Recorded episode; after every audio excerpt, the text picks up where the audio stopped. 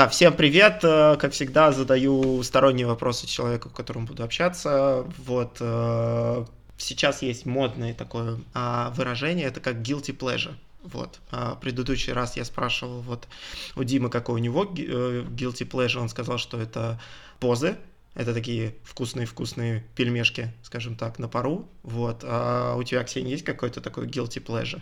Ну, то, то есть что-то такое, за что тебе бывает иногда стыдно, но очень любишь делать, читать, смотреть, я не знаю. Ну, либо там, не, не, знаю, может быть, ты любишь странный юмор Петросяна?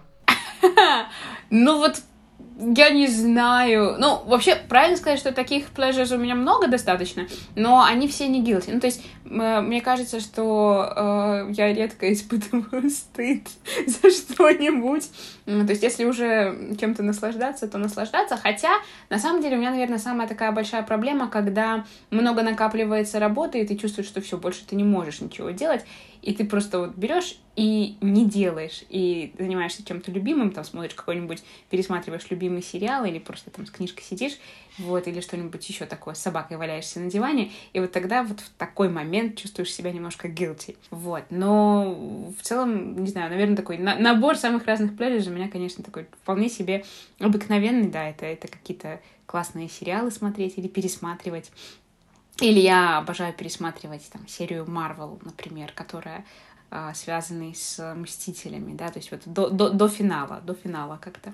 Вот это вот такое, да, до финала. Ну, то есть финал включительно, но вот после финала как-то все меня немножко так расстраивает, я немножко, э, ну, не то чтобы разочаровываюсь, но чувствую, что это уже какая-то новая такая атмосфера, новая серия, и ко мне это как-то уже не, не, не так, наверное, имеет отношение, как раньше. То есть если раньше это отзывалось просто там на тысячу процентов, то сейчас кажется, что, ну, это кажется уже уже немножко для другой аудитории, наверное, или я такая уже не такая, или что-то там как-то. Вот, ну вот да, это вот, наверное, такой особенный guilty pleasure.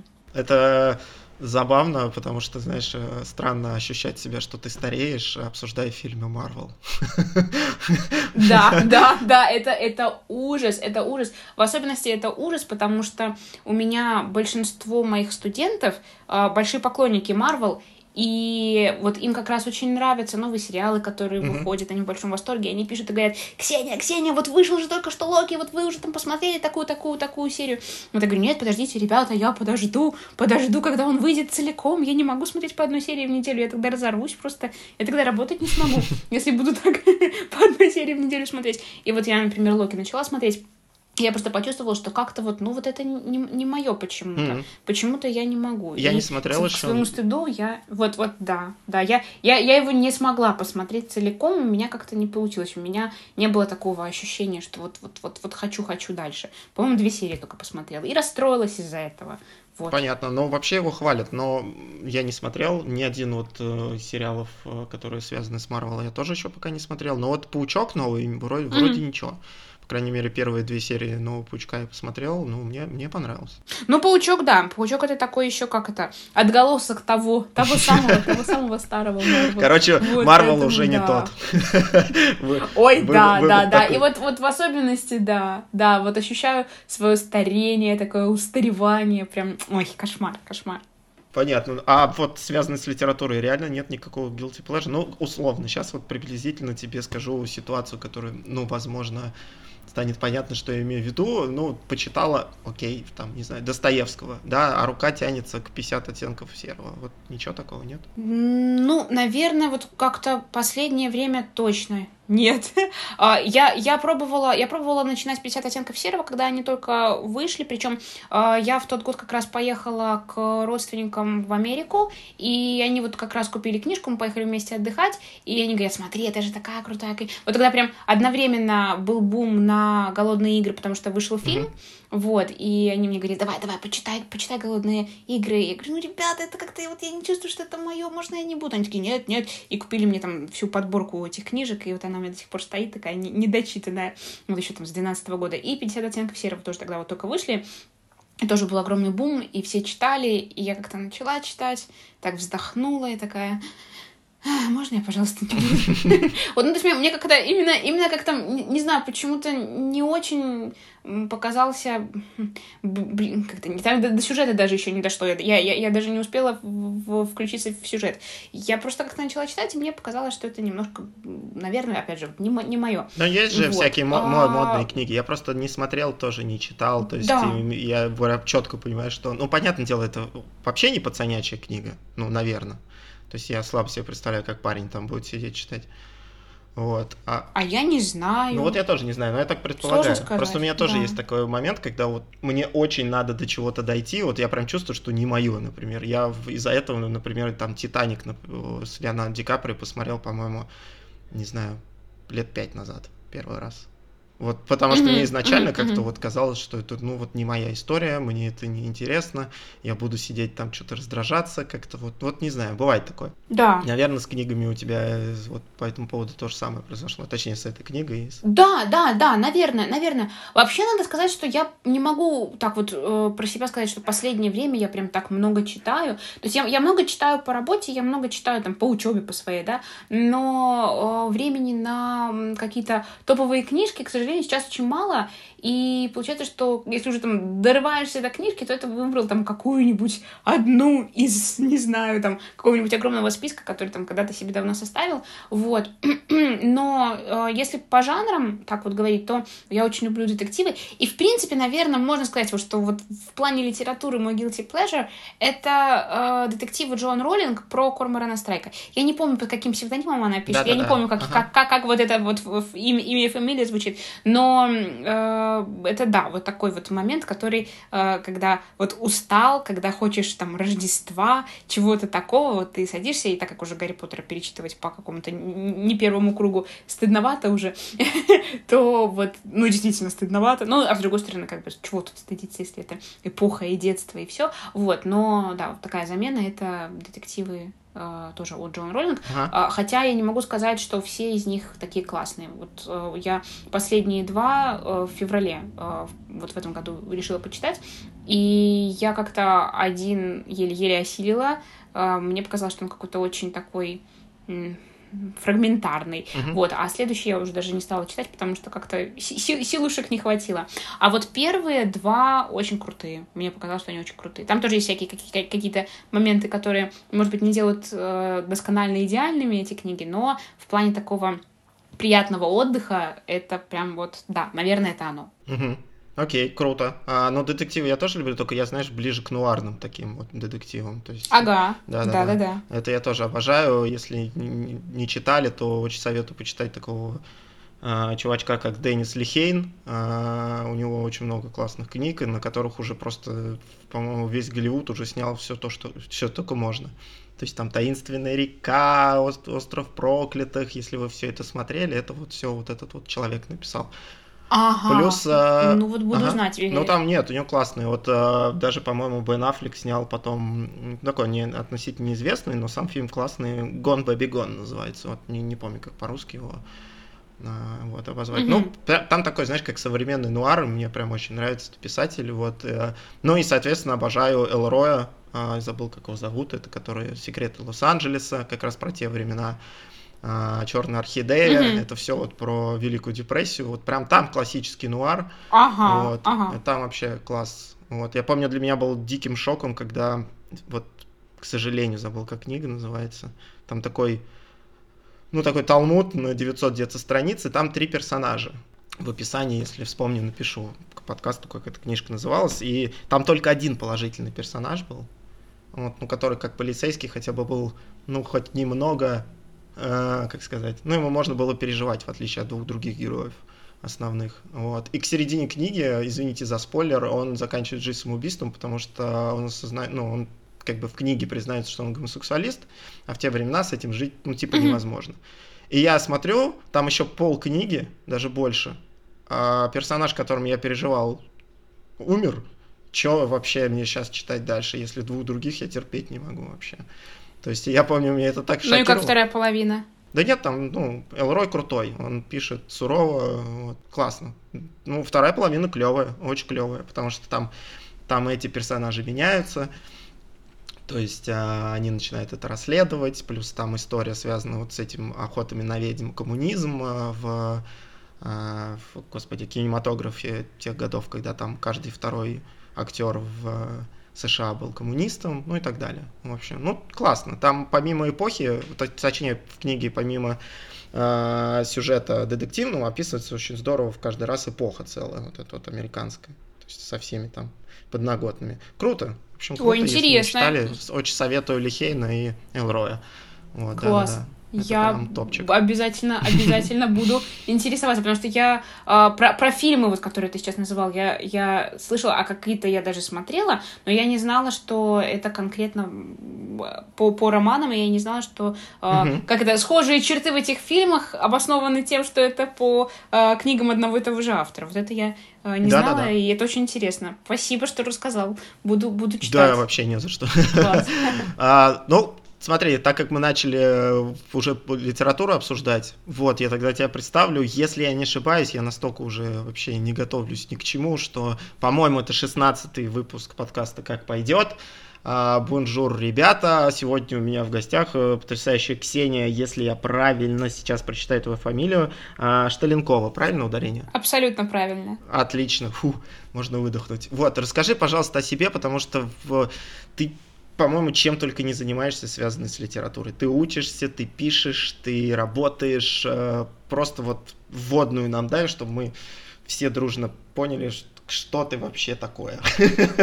Ой, спасибо. Э, это такое сложное задание, на самом деле, потому что про себя всегда э, трудно рассказать объективно, и как-то либо подумают... Да, вот, либо подумают, что врешь, либо, либо наоборот, э, как это, застесняешься и не скажешь половину. Вот, со мной чаще второе происходит. Но если, если так коротко о себе, то, э, да, я писатель, писательница. Вот, э, я пишу достаточно давно. Я э, первую свою книжку написала, когда, до, дописала, когда мне было 16 лет. И э, потом какое-то время это занимало меня в том смысле, что я думала, как ее опубликовать, поэтому э, она, конечно, не сразу при пришла к читателю, а через некоторое время, э, в двенадцатом году, вот первая книжка у меня вышла, и после этого я стала писать уже как-то по-настоящему, но а, не в плане там каких-то выборов тем или, или чего-то такого. То есть я писала приключенческие книги для подростков, и, но именно в плане отношения к своему письму я уже стала таким более а, серьезным человеком, потому что я знала, для чего я пишу. То есть если первую книжку я писала просто для собственного удовольствия, то вторую я уже писала, потому что у меня были читатели, которым было интересно, что там будет дальше, или потому что а, появлялись какие-то новые возможности писательские, мне было интересно за них ухватывать разрабатываться. И вот с 2012 года у меня появилось еще несколько книг. Случился такой прекрасный образовательный опыт, потому что я дважды э, училась в школе писателя э, в Минске, и это тоже очень помогло мне в том, чтобы и какие-то возможности узнать новые для письма, и для того, чтобы, опять же, какие-то э, тексты были опубликованы. Я пробовала писать короткую прозу, я чуть позже немного переориентировалась и сейчас в большей мере занимаюсь драматургией, чем прозой. Эта история у меня началась с девятнадцатого года. А, сейчас я как это каждый год по одной пьесе пишу. Вот, а какие-то из этих пьес э, стали а, чуть-чуть известны чуть-чуть более широкой аудитории, какие-то пока еще ждут своего времени, вот, но в целом, да, в целом, как бы я занимаюсь в основном текстами, хотя, а, что касается книг, наверное, тут надо сказать, что я не только как писатель работала, но еще как э, дизайнер, я оформляла книги и свои, и своих друзей, в основном я как дизайнер работаю с книгами поэзии, и это тоже такой интересный момент, потому что сама я никогда ничего поэтического не писала, и как-то мало представляю, что это возможно, потому что я думаю, что для того, чтобы быть поэтом, тут, конечно, нужны какие-то особенные э, вводные, как какой-то э, момент, может быть, мышления, э, ощущение мира вокруг тебя. А вот на уровне такого дизайна книги я к этому могу подступиться, я могу этим тоже заниматься, и это всегда большой, большой трепет. Что значит дизайн книги? А, да, сразу говорю, я всех перебиваю перебиваю постоянно. Правильно, это, это правильно, это правильно, потому что если, если я подсяду на любимого конька, как то, например, дизайн книг э, моих любимых друзей, э, то это надолго. Поэтому здесь правильно совершенно меня нужно перебивать. Дизайн книг — это обычно в меньшей мере то, что мы называем иллюстрацией, потому что как раз вот иллюстрацией я не занимаюсь, но это то, что составляет тело книги. То есть это такая концепция книги, то, как она устроена, как это красивым словом можно сказать, архитектурно, а, то есть как, как, как, как она существует э, на, на, на уровне движения текста от первой страницы к последней, то есть как э, читатель ее перелистывает, как он с ней знакомится, как он ее закрывает.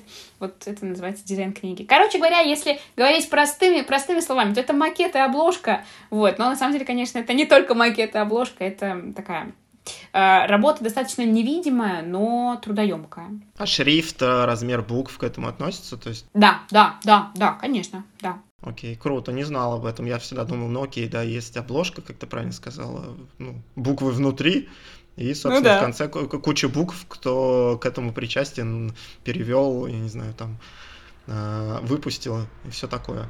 А ты сказал, что да, ты в Минске, это я специально для всех слушателей говорю, ты живешь в Беларуси, правильно? Да. Правильно я сказал, Беларуси?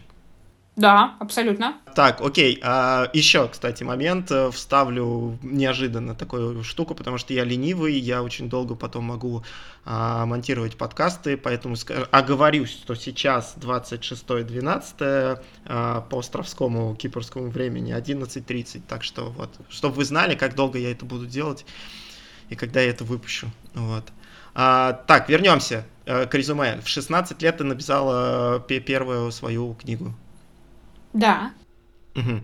А, о чем она была и как ты вообще к этому пришла? Я имею в виду, вот меня сейчас заставь, и даже тогда, когда мне было 16, вообще сесть что-то написать. То есть как люди понимают, ну, в, в лице тебя, что ты готова что-то вот выпустить на бумаге, сказать, объяснить, или, ну, или просто рассказать какую-то приключенческую историю, или еще. Как, вот, как это произошло, почему это произошло, ты вообще помнишь? А, Сейчас уже, конечно, в меньшей степени я помню все вводные такие, знаешь, внутренние. То есть я помню, что как это, такая тоже такая история, типа, я ее везде рассказываю, что вот у нас в школе э, сказали, там, напишите рассказ или начало романа. И это я помню как основную мотивацию, но я не помню, почему именно такой сюжет, почему именно такие имена, почему, почему вот, вот, вот все вот это. Я уже как-то немножко плохо это помню, потому что это было так давно. Но да, действительно, все началось с такого школьного задания, и э, я, я, я писала до этого уже что-то, э, но это не было чем-то чем таким э, чем-то таким, что я бы читала другим, скажем, ребятам, да, или, или вообще другим людям. То есть это были какие-то истории там про зверюшек, про каких-то там моих э, питомцев домашних, вот, которые я там записывала, фантазировала, выдумывала. Вот. То есть мне было 11 лет, и я уже как-то стала взрослеть. вот. Но параллельно с этим я, э, с одной стороны, читала много книжек исторических и много книжек, которые именно связаны были с историей э, Беларуси там в 15-16 век, да, вот, там, с конкретно Великим, Великим княжеством литовским, да, с одной стороны. С другой стороны, конечно, я обожала фантастические миры и фантазийные миры какие-то, да, то есть я обожала все, все, все книжки, которые дети обожают в это время, да, угу. вот, и мне хотелось что-то писать дальше, мне хотелось как-то пробовать писать по-новому, но вряд ли я тогда думала об этом как-то именно всерьез, вряд ли я думала как-то осо... как-то вряд ли я тогда это осознавала. И каким-то образом вот у меня сложилась история про э, девочку Басю, которая живет в Вильнюсе. И она приобретает волшебное зеркало. Она не знает, что оно волшебное. Она случайно понимает, что что-то с этим зеркалом не так, когда она сквозь него попадает в 16 век и знакомится там с мальчиком Михалом. Вот Басе 15 лет, Михалу 17 лет. А, он такой юный шляхтич. А, он... А, что это за слово такое, простите? Шляхтич — это такой дворянин. Ну, как, ну да, дворянин можно считать, да. Ага. Вот. То есть такой благородный, благородный молодой человек. Он... А я могу так кого-то называть? Ну, ты шляхтич. Как еще раз, прости, ну ты шлях... Шляхтич. Шляхтич. Шляхтич, Ой, не, я не выговорю. Да. Ну, короче говоря, это да, благородное сословие такое в, во времена э, Великого княжества Литовского, в э, там, Польше, в Литве, вот, да. Ага. Так, такое, такое, такое слово. Вот, и э, он э, Харунжий в свите такого серьезного магната, Николая Радивила Черного. И вот вместе с Басей... Сделал вид, что это слово я тоже знаю. Магнат это такой, это, это, нет, это нет, очень крутой, магнат крутой знаю. шляхтич. Магнат знаю, а, а он был кем у магната? А, он был Харунжем, то есть он э, командовал Харугвью. Вот, Господи, он очень все, молодой я, я и серьезный ага. Э, человек. Вот, да, и вот у них начинаются приключения, они попадают к королевскому двору, там всякие интриги, всякие, как это сказать, не сплетни, ну, в общем, там куча, куча самых разных событий, э, в которых э, они оказываются участниками, но проблема в том, что вот Басе грозит опасность как такой пришлой девочке, и ее нужно в итоге спасти, и вот там всякие разворачиваются на этом фоне приключенческие волшебные вещи. Вот такая история. Вот, Прикольно. но надо сказать, да, ну спасибо. Надо сказать, То есть это что... прям это, это история была или это прям книга была? Ну, это не было книгой такой, знаешь, там на 600-900 страниц, вот как ты ага. говорил про э, Эльроя, да?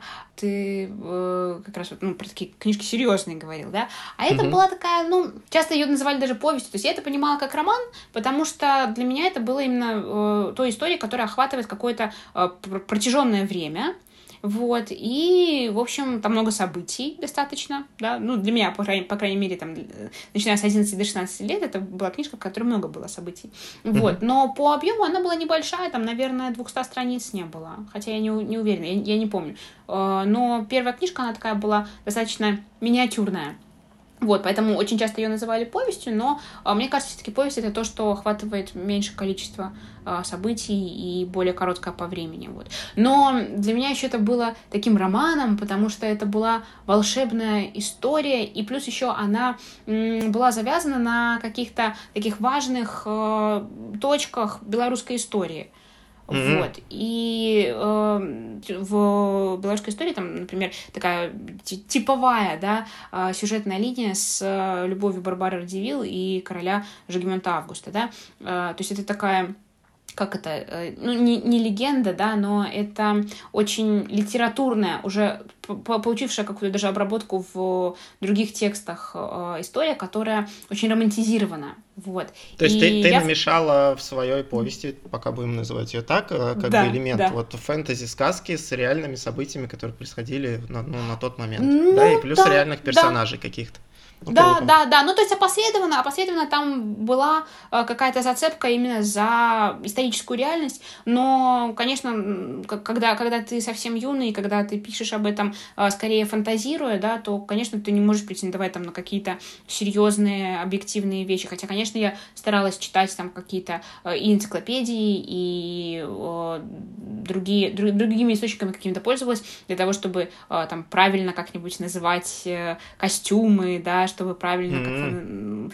как воссоздавать, по крайней мере, пытаться какой-то там антураж. То есть, ну, все, все, все это, конечно, делалось, но самое главное, что меня здесь занимало, это, конечно, сама история Баси и Михала, а не какие-то там, достоверные исторические вещи. То есть это, конечно, не исторический роман, это, это приключенческая, абсолютно такая э, проза для очень-очень молодых все равно, ребят. опять же, ты вон, школьником была, написала ну, уже. было считай. такое, да. Целую повесть, круто. А как э, вот в фильмах, когда показывают, когда там э, писатели мучаются, да, вот сидят он там перед э, этой машинкой, да, печатной, у него там ни одного слова нет, он там бедный, кофе пьет в халате э, или еще что-то, вот, э, не помню, был ли в фильмах э, потуги женских писателей, показывали хоть раз? Ну, наверное, показывали, но они всегда за лаптопом сидят, по-моему, за компьютером. я имею в виду пис писательницы. Да. А у вот у тебя этот процесс, он как проходит? Чем-то похоже? Вот, то есть, или ты ходишь, гуляешь, и у тебя рождается сюжет как бы в процессе, или еще бывает же слух, что персонаж потом сам по себе живет, и тебе даже уже особо писать ничего не надо, потому что когда продуманный характер, ну, то есть он, он уже как бы а, сам в книге делает. Mm-hmm что хочет, и ты просто это как бы ну, записываешь. Не знаю, коряво, наверное, объясняю. Абсолютно точно, абсолютно точно. Вот, но вот у тебя это как проходит? То есть у тебя есть какая-то фабула, потом ты ее облепливаешь со всех сторон. Я, mm-hmm. я к чему спрашиваю? Я вот не представляю, вот сейчас меня посади, скажи, напиши хотя бы просто вот как прошел твой день. И я, я не напишу, ну вообще. То есть, ну окей, я, наверное, просто кучу глаголов. Завтракал, попил кофе, я не знаю, подключил микрофон, сел записывать подкаст. Вот, наверное, вот так вот у меня будет, знаешь, как хобби. Вот, кстати говоря, а, я со студентами такое упражнение делаю. А, мы когда начинаем что-нибудь писать, а, именно, именно связанное с художественным, потому что чаще всего, то, что касается моей преподавательской деятельности, да, тут в меньшей мере я именно учу кого-то писать что-то художественное, чаще это что-то связано там с эссеистикой, с какими-то такими штуками, хотя я сама в меньшей мере работаю с, с эссеистикой как автор. Вот, но именно вот... Э, Что это такое? Ты сейчас будешь объяснять каждое слово. Сейчас все, все буду объяснять. Короче говоря, э, что касается эссеистики, то это такой как бы близкий к публицистике жанр, э, когда мы пишем эссе, в котором, собственно, выражаем свое мнение на какую-то тему. Вот. Угу. Okay. Да, это вот такой, такой у меня есть авторский курс, который я веду для совсем молодых ребят, которые еще даже не на первом курсе учатся, но готовятся поступать в университет. Вот. И вместе с этим, несмотря на то, что мы как бы с ними работаем на стыке публицистического и академического жанра в рамках нашего курса, все-таки у нас э, всегда есть такой предрождественский модуль, где мы немножко художественной литературой занимаемся. И вот мы всегда э, начинаем с того, чтобы описать свой день. И рассказать историю о том, как случился твой день, вот, и как потом из этого можно а, выжить какие-то интересные сюжеты. Вот, mm-hmm. так что абсолютно вот ты в правильном таком э, ключе разворачиваешь эту э, тему про то, как садиться и начинать писать. Вот если хочешь начинать писать что-то художественное, действительно можно начать с того, чтобы просто рассказать о своем дне и найти возможность именно рассказать эту историю. То есть не просто перечислять, но рассказывать. Рассказывать как историю. Вот, а, да, и э, в плане вот этих всех потуг, о, о которых ты говоришь, на самом деле это тоже очень по-разному может быть. И мне кажется, что у одного даже автора, э, в зависимости от того, с каким он текстом может работать, э, вот эти потуги самые, они тоже могут по-разному разворачиваться. Потому что тут я, наверное, как-то в большей мере уже о себе могу говорить. Э, какие-то тексты действительно очень быстро идут. Какие-то идут благодаря тому, что, правда, есть герой, и именно герой всю линию отстраивает, и понятно, что по-другому он вести себя не будет. Бывает, что, наоборот, тема, да, как-то держит. Э, бывает, что не держит, наоборот, и надо искать, что держит. Вот, и я сама себя очень по-разному чувствую, в зависимости от того, какой именно я текст пишу. Но, наверное, во всех случаях самое важное, что э, действительно мне помогает, и без чего мне было бы трудно, наверное, идти дальше, меня очень поддерживают разговоры. То есть, когда я над чем-то работаю, и если это не просто какой-то рассказ, который, в принципе, можно написать там за один день, э, коротенький, да, а если это какая-то история, которая во времени занимает место, то э, меня, меня прям спасают, спасают по-настоящему разговоры, потому что э, мне очень трудно находиться, как это, э, самой собой длительное время, когда я работаю, и несмотря на то, что все потоки мыслительные я стараюсь фиксировать там на бумаге или действительно, когда я работаю за компьютером, то есть весь текст я пытаюсь из себя вынимать, да, иногда этого недостаточно, потому что очень сложно потом это охватывать как что-то цельное. И в этом плане разговоры как раз помогают э, такое э, ядро обнаружить и какой-то цельности добиться, а иногда наоборот какую-то, может быть, деталь очень важную наконец-то откопать, поймать, схватить, зафиксировать и вот уже от нее э, работать. Вот. Да, отталкиваться. Вот, потому что э, очень трудно, очень трудно вариться все время в пределах только вот своего какого-то творческого усилия. Это так как бы иногда мешает работе, как ни странно. Угу. То есть а, вот, а, это не твоя история, когда там одну страницу в день я обязан написать. То есть нет. Нет, это не моя, это не моя история. Мне это, мне это было бы очень сложно, и, наверное, не только потому, что так получается, что вся художественная деятельность, она у меня часто украдко идет, потому что много работы, там много uh-huh. каких-то обязательств. Получается, что на художественные какие-то экзерсисы э, времени остается мало, и его нужно вообще выделять как-то. Не только по этой причине, но мне кажется, что одна страница в день это еще не всегда эффективно, потому что э, как бы для чего эта страница пишется, пишется. Вот, то есть для, для того, чтобы ее написать только или для какой-то цели. Вот в этом плане, мне кажется, тут не, не только этот принцип важен. Хотя многие э, писатели так вот прям всерьез говорят, что да, чтобы быть писателем, надо писать хотя бы одну страницу в день, там хотя бы 100 слов в день. Ну, сколько это писать?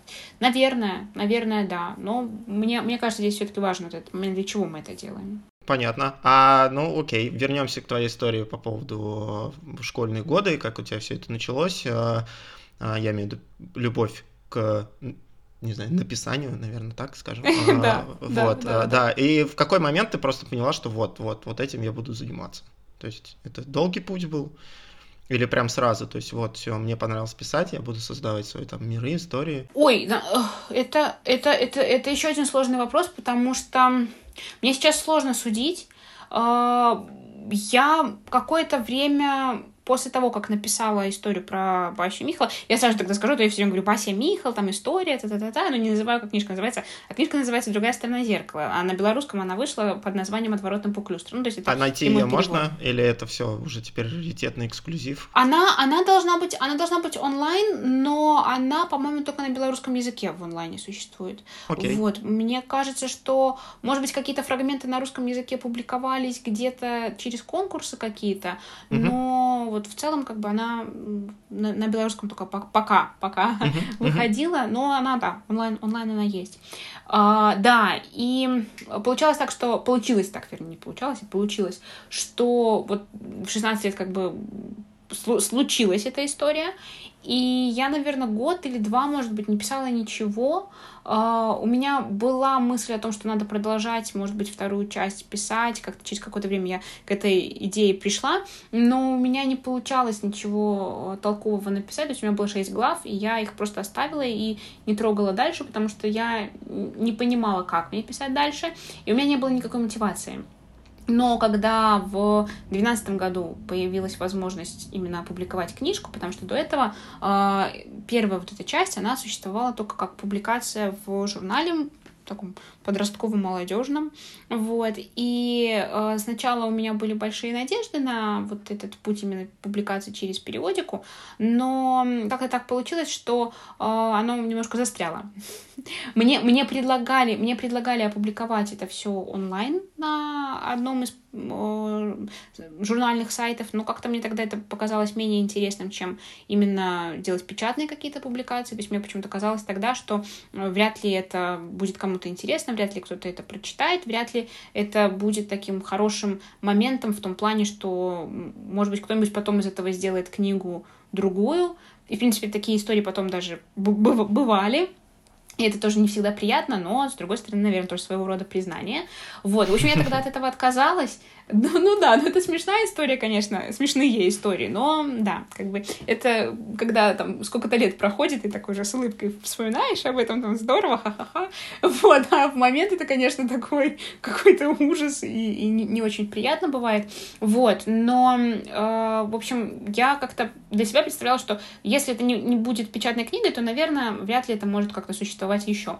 Вот, и вот, вот до 2012 года как-то я особо ничего больше не писала. Но когда книжка была опубликована, я поняла, что да, надо писать дальше. Плюс еще я стала узнавать про разные конкурсы, про разные возможности для молодых писателей. Я стала за них хвататься, и я стала писать. И в этот момент я, когда, в общем, даже получила э, какой-то э, фидбэк, да, и от, и, и от читателей, и от взрослых писателей, круто. от каких-то людей, которых раньше я только читала, а теперь я с ними разговариваю. Ну, вот это в этом смысле, да, это, это было большой поддержкой, и это стало большой мотивацией, и я поняла, что, наверное, это действительно нужно кому-то, и не только мне, не, это не только такое приятное развлечение, это, наверное, вещь, которой стоит заниматься всерьез, и которая у меня хорошо получается. Вот, наверное, в осознанном возрасте это где-то было вот между 12 там, и 13-14 э, годом, то есть мне было там сколько, от 20 до 22. Вот, я понимала, что да, надо заниматься этим дальше, хотя не всегда это получалось гладко. А еще раз напомни, пожалуйста, общее количество книг на данный момент, которые у тебя есть. То есть э, э, выпущено было, ты, по-моему, три, да? Три или четыре? Я не, не говорю сейчас про там пьесы и так далее. Да, да. Сами, сами книги, как бы книги в разных книгах, которые, да, это три ага. книги. А, первая — это первое издание вот этого романа «Отворотный бок люстра» первой части. А, вторая книга — это она же, только уже в виде трилогии. А, то есть она, она, она называется так же, но я написала еще две части Круто. той же истории а, про тех же героев, и это уже случилось как трилогия. Угу. И вот здесь, кстати, я в первый раз а, всерьез поработала как книжный дизайнер, потому что я для своей книги сделала полностью а, все оформление. И это был даже мой диплом а, в университете, вот, потому что училась я как раз на дизайнера, угу. вот, и да, и еще потом у меня вышла а, другая книжка про других героев, она называется «Губернский детектив. Дело о кровавых дукатах». Она тоже это, вышла это на что-то типа из разряда Акунина, как будто бы, да? Вот. Э, ну, да, да, в каком-то смысле, да. Там у меня такая, эм, как, как, как, как это, такая бестолковая девица, которая расследует преступление, вот. Э, и, и все происходит, кстати, в, частично в Минске, частично э, в губернии, в более каких-то отдаленных местах. Вот, ну, в общем, такой э, занимательно и иронично кровавый детектив. А это про современное вот. время, да, уже? Или нет, тоже? нет, а. нет, это про 19 век. Ну да, Сережа тоже спросил, вряд ли в Беларуси остались губернии еще, да? Угу. А вот, слушай, ну почему бы и нет? мне кажется, что это вполне такой нормальный был бы э, вариант. Э, да, э, ну, э, как бы это было таким... Э, как это, поводом, поводом по -по попробовать почувствовать другую какую-то эпоху, а, по-другому даже язык свой потренировать, вот, и кроме, кроме художественных книг у меня еще есть э, монография научная, вот, она, она, кстати, не, не по литературе, она по дизайну, она по дизайну денег, причем по истории О, дизайна белорусских денег, да. Прикольно. Да. Вот. Круто. Такие, как это, э, ну, можно сказать, три, три издания художественных книг, хотя э, это, в общем, на самом деле две книги, да, и еще у меня научная книга есть. Вот. Слушай, ну это здорово, молодец. Ну, это Спасибо. похвально, по-моему, вообще безумно круто. Я, кстати, почему еще спросил общее количество, потому что следующий вопрос мой будет, э, э, как у Дудя, про, про деньги, да. Вообще современным писателям тяжело зарабатывать, если ты, опять же, не Акунин, не Пелевин, э, не, не знаю, не, не написал 50 или сколько там оттенков серого, а, да, ты за собственные деньги, я так понимаю, да, находишь типографию, все это издаешь, и там уже как-то ждешь какие-то золотую монетку, которая будет капать. Или же к тебе сами приходят издатели, и вы там уже договариваетесь. Как это вообще сейчас происходит? А, если ты хочешь, ты можешь об этом рассказать про свои истории, либо, ну, если ты знаешь, как это вообще сейчас происходит, в общем, с писателем. Да, да, я, я, я могу рассказать, как это вообще происходит, потом рассказать про, про свою историю. На самом деле, может быть совершенно по-разному, и каждому отдельному автору подходит свой, свой метод, да, потому что, конечно, очень сложно сегодня э, добиться того, чтобы тебя узнали издатели, и чтобы э, не, не только чтобы они о тебе узнали, чтобы они были убеждены в том, что именно твою книжку они должны опубликовать. То есть, э, на самом деле, писательская история это про то, что ты э, постоянно что-то пишешь, и ты рассылаешь это везде, и очень часто получаешь э, в лучшем случае ответ нет, а в худшем случае ты не получаешь никакого ответа. То есть это вот такая история, к которой нужно быть готовым. А, и в этом плане очень, например, помогают конкурсы. Хотя конкурс это тоже такая двоякая история. То есть а, конкурс конкурсу рознь, и это чаще всего действительно а, удача, да, то есть элемент удачи и ничего более, а потому конкурсе... что отбор огромный. Ты, тебя просто за, могут заметить, или ты можешь выиграть, например, просто публикацию своей книги? Что, что там? Тут разные приз? конкурсы бывают, разные конкурсы бывают. Ну, вот, например, есть э, конкурс э, Росман «Новая детская книга», да, и э, они, с одной стороны, отчитывают очень большое... Отчитывают, вычитывают огромное количество рукописей, и как бы они сначала формируют там лонг-листы, потом шорт-листы, да, потом победителей. И часть из этих победителей они действительно берут в портфель и потом публикуют. Часть только как бы становятся известными более широкой аудитории профессионалов, да, которые потом могут э, связаться с авторами и, например, какие-то им предложить условия для публикации дальнейшей. Вот. Mm-hmm. Какие-то конкурсы скорее там связаны с признанием общим, но в меньшей степени дают возможности для публикации. Вот. Ну, то есть все, все достаточно индивидуально и зависит от каждого отдельного случая. Но э, такая вот история про то, что писатель — это сплошной успех, и только там пишешь книжки, все, все обучения связаны только с написанием книжки. Нет, на самом деле это не так. Основные все трудности начинаются именно с того момента, когда когда ты книжку написал, потому что, я думаю, конечно, может быть в России, как как вот для, для русскоязычных книг, да, э, тут чуть-чуть попроще, хотя огромная конкуренция, но в Беларуси э, это достаточно сложная история, потому что у нас есть еще такой момент, связанный с языком, да, то есть ты пишешь по-русски или по-белорусски, у нас два государственных языка, и такая классическая литературная традиция все-таки связана с белорусским языком, поэтому русскоязычным писателям достаточно сложно, и очень много хороших русскоязычных писателей, они как бы, ну, скажем, естественным образом, они выталкиваются за пределы э, поля белорусской литературы и ищут возможности, скажем, в России, да, uh-huh, вот. Э, белорусскоязычные писатели тоже сталкиваются с рядом проблем, потому что э, читающих читателей на белорусском языке все-таки тоже немного меньше, а может быть даже много меньше, чем на русском. По крайней мере, достаточно сложно популяризировать белорусскую литературу, белорусскоязычную литературу, я имею в виду. Да, вот. да, да, понимаю. И это во многом связано еще с э, существованием, конечно, сообщества писателей, да, и всех, кто относится к литературе, э, потому что тут тоже достаточно такой э, сложный элемент взаимоотношений между издателями, между критиками и между самими писателями. Вот, То поэтому... есть там свои подковерные войны и интриги? Ну, ну, как бы в широком смысле, наверное, да, можно и так было бы сказать. Вот, но, но это, опять же, очень часто связано именно с языком. То есть, например, я, я начинала писать э, свою первую книжку на русском языке, но мне порекомендовали ее перевести на белорусский, потому что так было бы больше шансов опубликоваться, потому что а, у нас, например, нет таких изданий, которые публиковали бы подростков на русском языке, да, то есть у нас а, все возможности опубликовать именно что-то художественное, прозаическое uh-huh. для очень молодых ребят, они в основном на белорусском. На русском ничего такого нет. Слушай, но вот сижу, думаю, ну это же неплохо. Ну, то есть, если бы, например, в России тоже было какое-то двуязычное, да, там, население, скажем так, да, которое там два языка, а, сохранять один mm-hmm. из языков таким образом, чтобы как бы а, дети, подростки читали на своем родном языке скажем так. Вот, это же, ну, это да, неплохо. Да, да, это, это важно, это важно, это нужно, конечно. Да.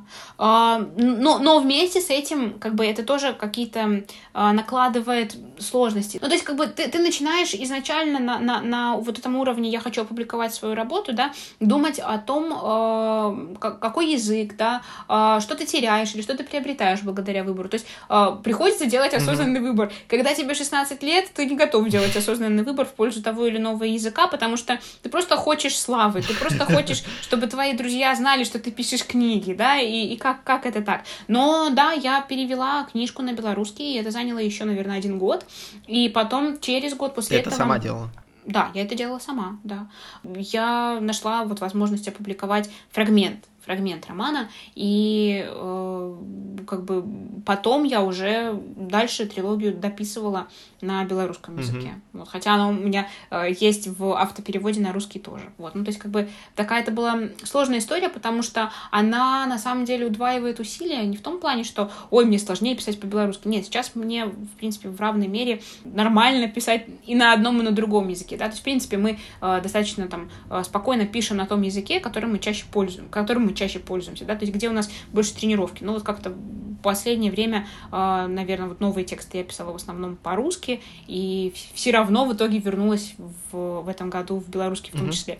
Вот, и там тоже чувствовала, что надо, может быть, где-нибудь немножко подстроиться, но это уже было совсем э, не, то, не той степенью подстройки, как, например, когда я была подростком, да, когда мне нужно было действительно не то чтобы там заново учиться, да, но мне нужно было понять, как художественный именно текст может существовать на одном языке и как он может существовать на другом mm-hmm. языке. И было трудно, но, но вместе с тем, как бы, работа все-таки была сделана. Но удваивание усилий происходит именно потому, что ты как автор, ты э, мало того, что вот выбираешь все-таки как, но оставляешь для себя еще надежду, что, может быть, э, попробовать двуязычный вариант, да, и поэтому, когда ты это делаешь сам, то ты больше времени просто тратишь на то, чтобы переводить свой собственный текст. И для того, чтобы сделать хороший перевод, действительно нужно постараться, даже когда это твой собственный текст, потому что все-таки вот сколько я не работала с русским и белорусским языком, все-таки это хоть и достаточно близкие языки, но очень разные именно в плане там структурных каких-то моментов. Да, вот появился вопрос, а, например, вот у тебя идет текст. А, да, мы начали. Ну вот лишний раз э, убеждаешь, что потрясающий подкаст, когда, знаешь, начинаешь спрашивать одно, а потом убежали вообще в другую сторону. Неважно. Да, да, Короче, да, вот такой вопрос возник. Ты пишешь текст на русском языке, и там есть какое-то там выражение, например, да, а, и переводя на белорусский язык, ты понимаешь, что этого выражения нет, или слово это не подходит, или его не существует, или значение этого слова там, например, другое. У вас же наверняка есть тоже такие специфичные там слова, которые там исключительно да, обозначают только вот в вашей стране что-то. Вот. Да. И как переводить? То есть тебе надо структуру фразы менять, предложение целиком да, полностью, да, да, и так далее. Да. Блин, ну это сложно. Это сложно, да, это сложно. А еще сложно э, в том, что как бы не так много э, современных словарей, например, да, и есть э, достаточно такие как-то раритетные словарные издания, и там за ними тоже надо немножко так поохотиться, потому что э, они, например, там будут в каких-то специализированных библиотеках, но так вот запросто их в магазине не купишь, и поэтому там надо смотреть, может быть, кто-то продает где-нибудь, вот, кто-то где-то, может быть, в каких-то э, книжных лавках э, отдает какие-то книжки, да, вот, такое, такое тоже есть. Чего себе. Окей, а вернемся все-таки к публикации. А дальше как? Да. Все, книга есть, определились с языком. Next step. Ну как, next step это найти свою аудиторию, и вот в этом плане тоже, как бы все зависит от того, кто тебя поддерживает, да, именно в таком институциональном плане. То есть, если ты э, нашел хорошего издателя, то здорово, когда твой издатель на себя берет полностью всю э, работу с э, читателем, да, то есть, когда твой издатель дает э, не только книгу, но еще и продумывает, как идет компания, да, uh-huh, это uh-huh. очень круто и это очень ценно. Но мне кажется, что сейчас это доступно в основном только для взрослых писателей, которые уже обладают таким опытом знаешь, не меньше там, ну, хотя бы там лет 15, а то и, может быть, больше, да. То есть, ну, это такие писатели, которые ближе к 40, скажем прямо, да. Бывает так, что писателю надо самому там как-то продумывать, как ему э, с читателем общаться, да, как ему организовывать какие-то ивенты, да, как... Э, как проходило э, в, в твоем случае? То есть вот мне вот интересно, тебя хоть кто-то поддерживал в, в твоих начинаниях? Да, да, да, да. Мне на самом деле очень повезло, что э, когда я была маленькая, когда мне уже было 19 лет, да, и когда э, первую книжку вроде как уже стало получаться опубликовать, да, то есть как бы появилась возможность публиковаться, а, я попала в издательство очень классное, а, которое было там одним из самых модных в Минске, в Беларуси, и мне повезло, что это была не только возможность опубликовать книгу, а это еще была возможность э, ее немножко продвинуть, да, то есть опубликовавшись в этом издательстве, я сразу попала в конкурс э, «Литературный дебют», вот, и благодаря издательству первая презентация книги,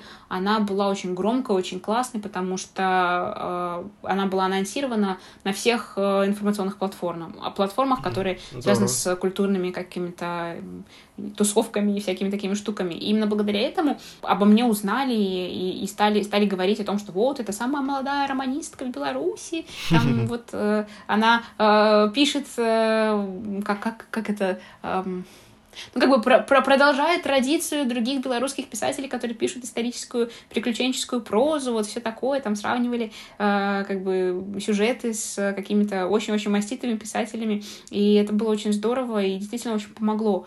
Потом стало сложнее, потому что я стала старше, молодых писателей стало больше, и за мной стало приходить очень много молодых классных ребят, которые писали даже, может быть, лучше, да, и mm-hmm. поэтому выдерживать конкуренцию было очень сложно, но вместе с этим, благодаря тому, что, э, опять же, я и в конкурсах участвовала, и я продолжала писать, и я попала в школу писателя, я получила возможность дальше публиковаться, и в какой-то момент э, одна из моих преподавательниц, Людмила Рублевская, которая одна из самых, наверное, публикуемых, самых известных э, белорусских писателей, связанных именно с исторической темой. Она мне сказала, чтобы я не сидела на своих вот этих рукописях и вообще как-то оглянулась вокруг себя и обратила внимание на то, что там самое крупное белорусское литературное издательство вообще-то ждет э, мою книгу. Вот. И Ого. я действительно поняла, что да, зря, зря я сижу и чего-то непонятно, чего стесняюсь, что со мной вообще происходит, чего я такая бестолковая. Вот. И я действительно... Две рукописи на тот момент у меня было, то есть у меня было две части трилогии.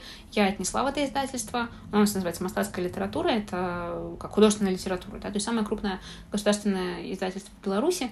И э, мы договорились о том, что я допишу третью часть, сама оформлю, и, в общем, будет вот такая трилогия.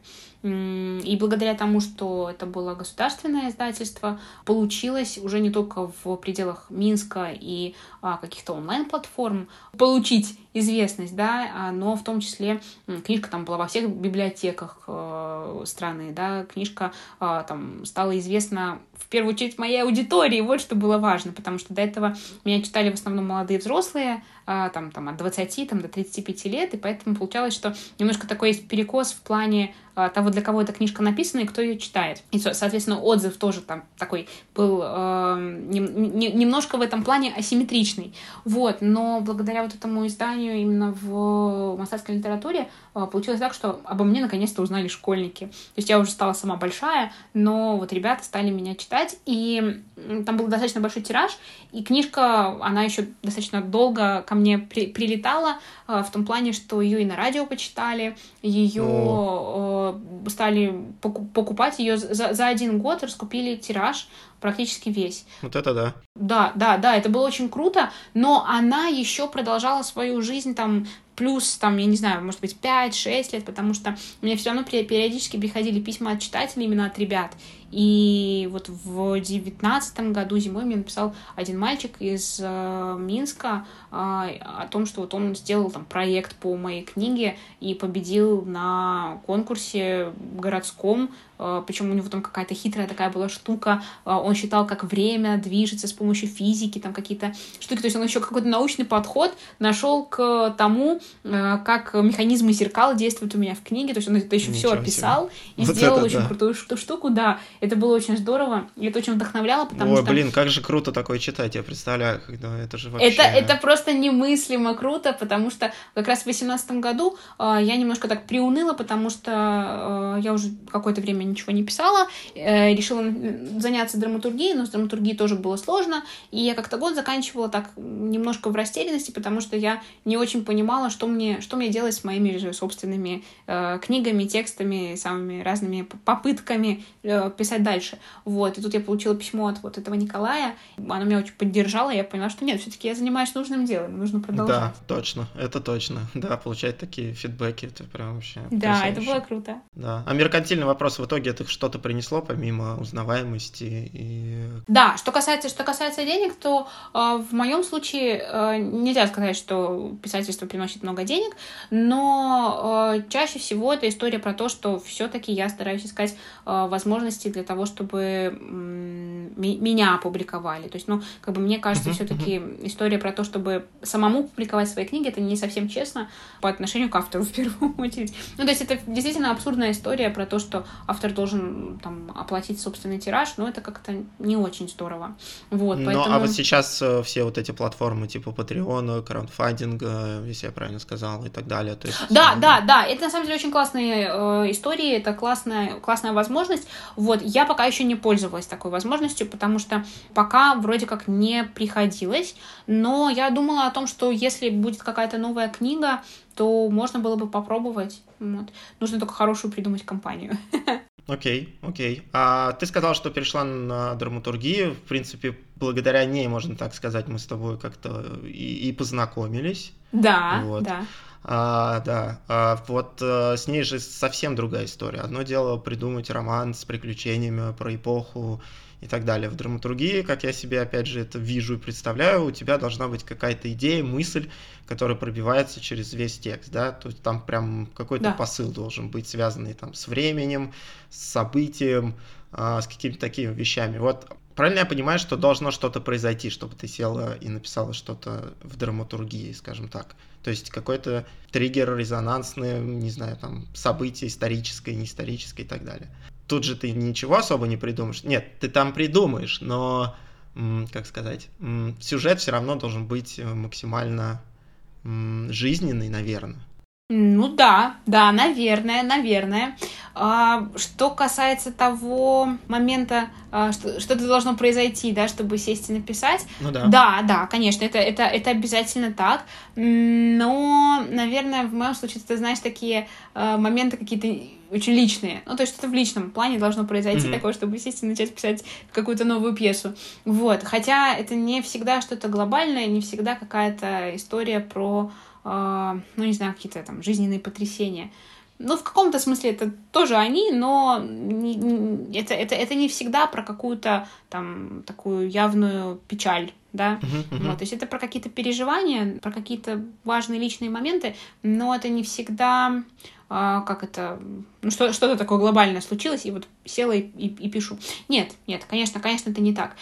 С драматургией на самом деле тоже такая штука получилась, как, ну да, наверное, можно сказать, такое немножко меркантильного плана в том, в том, в том смысле, что я очень хотела начать писать что-то драматургическое. У меня так долго не получалось, что я поняла, что я вряд ли смогу, опять же, писать без какого-то внешнего мотиватора. И так получилось, что все мои истории, они написаны для какой-то конкретной ситуации, либо это какая-то лаборатория, либо это какая-то мастерская, либо это какой-то специальный проект, куда меня уже пригласили. Вот. То есть получается, что у меня всегда... Я, я, я стараюсь себе искать какой-то внешний э, мотиватор для того, чтобы все-таки садиться и писать, потому что, э, правда, так складывается жизнь, что э, пока очень сложно все время посвящать художественной литературе, потому что ну, нужно работать, нужно как-то там зарабатывать, нужно что-то делать. То есть вот такие вот как бы вводные бытового плана есть, и мне, мне, мне нужно, по крайней мере, вот на таком внешнем уровне для себя обусловить какую-то возможность для того, чтобы писать, то есть понимать, что вот я должна выделить время, да, по крайней мере, я должна выделить время. Мне сложно выделить время самостоятельно, да, мне нужно какой-то вот э, мотиватор для этого. Поэтому пьесы, которые были написаны за это время, они в основном сложились в рамках каких-то активностей э, драматургических, э, заданных из- извне.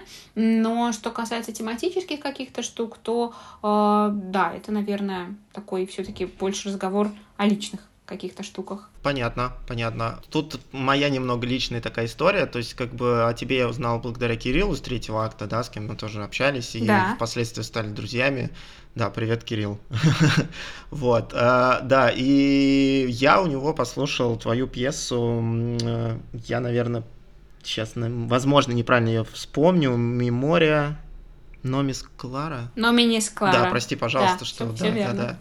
Ну, я... Все верно. Да, мне сложновато иногда говорить на латыни, если это вообще латынь. Ну, так там и название такое, да. Вот. А, я тогда гулял, когда ее слушал пьесу, которую, собственно, Кирилл и поставил да, в рамках своего подкаста, а, я гулял с дочкой. И когда я дослушал, я думал, что я там просто сейчас сяду, буду реветь и вообще обниму ее и так далее. Там просто тема еще такая, то есть я не знаю, ну не хочу спойлерить, лучше люди послушайте, почитайте. Вот. А, вот такие темы, они как берутся, откуда берутся? То есть ты же явно много чего связано с этим почитала, прожила, пережила, переживала, и потом вот вылила на текст. Правильно? Или, или это тоже немного личное что-то? И, и, и одно, и другое. И одно, и другое, на самом деле. Ну, как бы мы не будем спойлерить, но так обозначим, наверное, да? Ну да. Что «Мемория Номинис Клара» — это история про Холокост, да, как бы правильно, да, наверное, так сразу глобально сказать, но э, это такая герметичная достаточно история про э, одно место в Минске, оно называется Яма, и э, там в 42 году было убито очень-очень огромное количество евреев, которые жили в Минском гетто и которые в том числе жили, насколько я помню, в Малом Тростенце. Там был лагерь, и оттуда тоже много жертв э, привезли. Э, кстати, об этом я узнала только этим летом, потому что э, пригласили с э, этой пьесой поучаствовать в мероприятии, которое было посвящено 80-летию Минского гетто.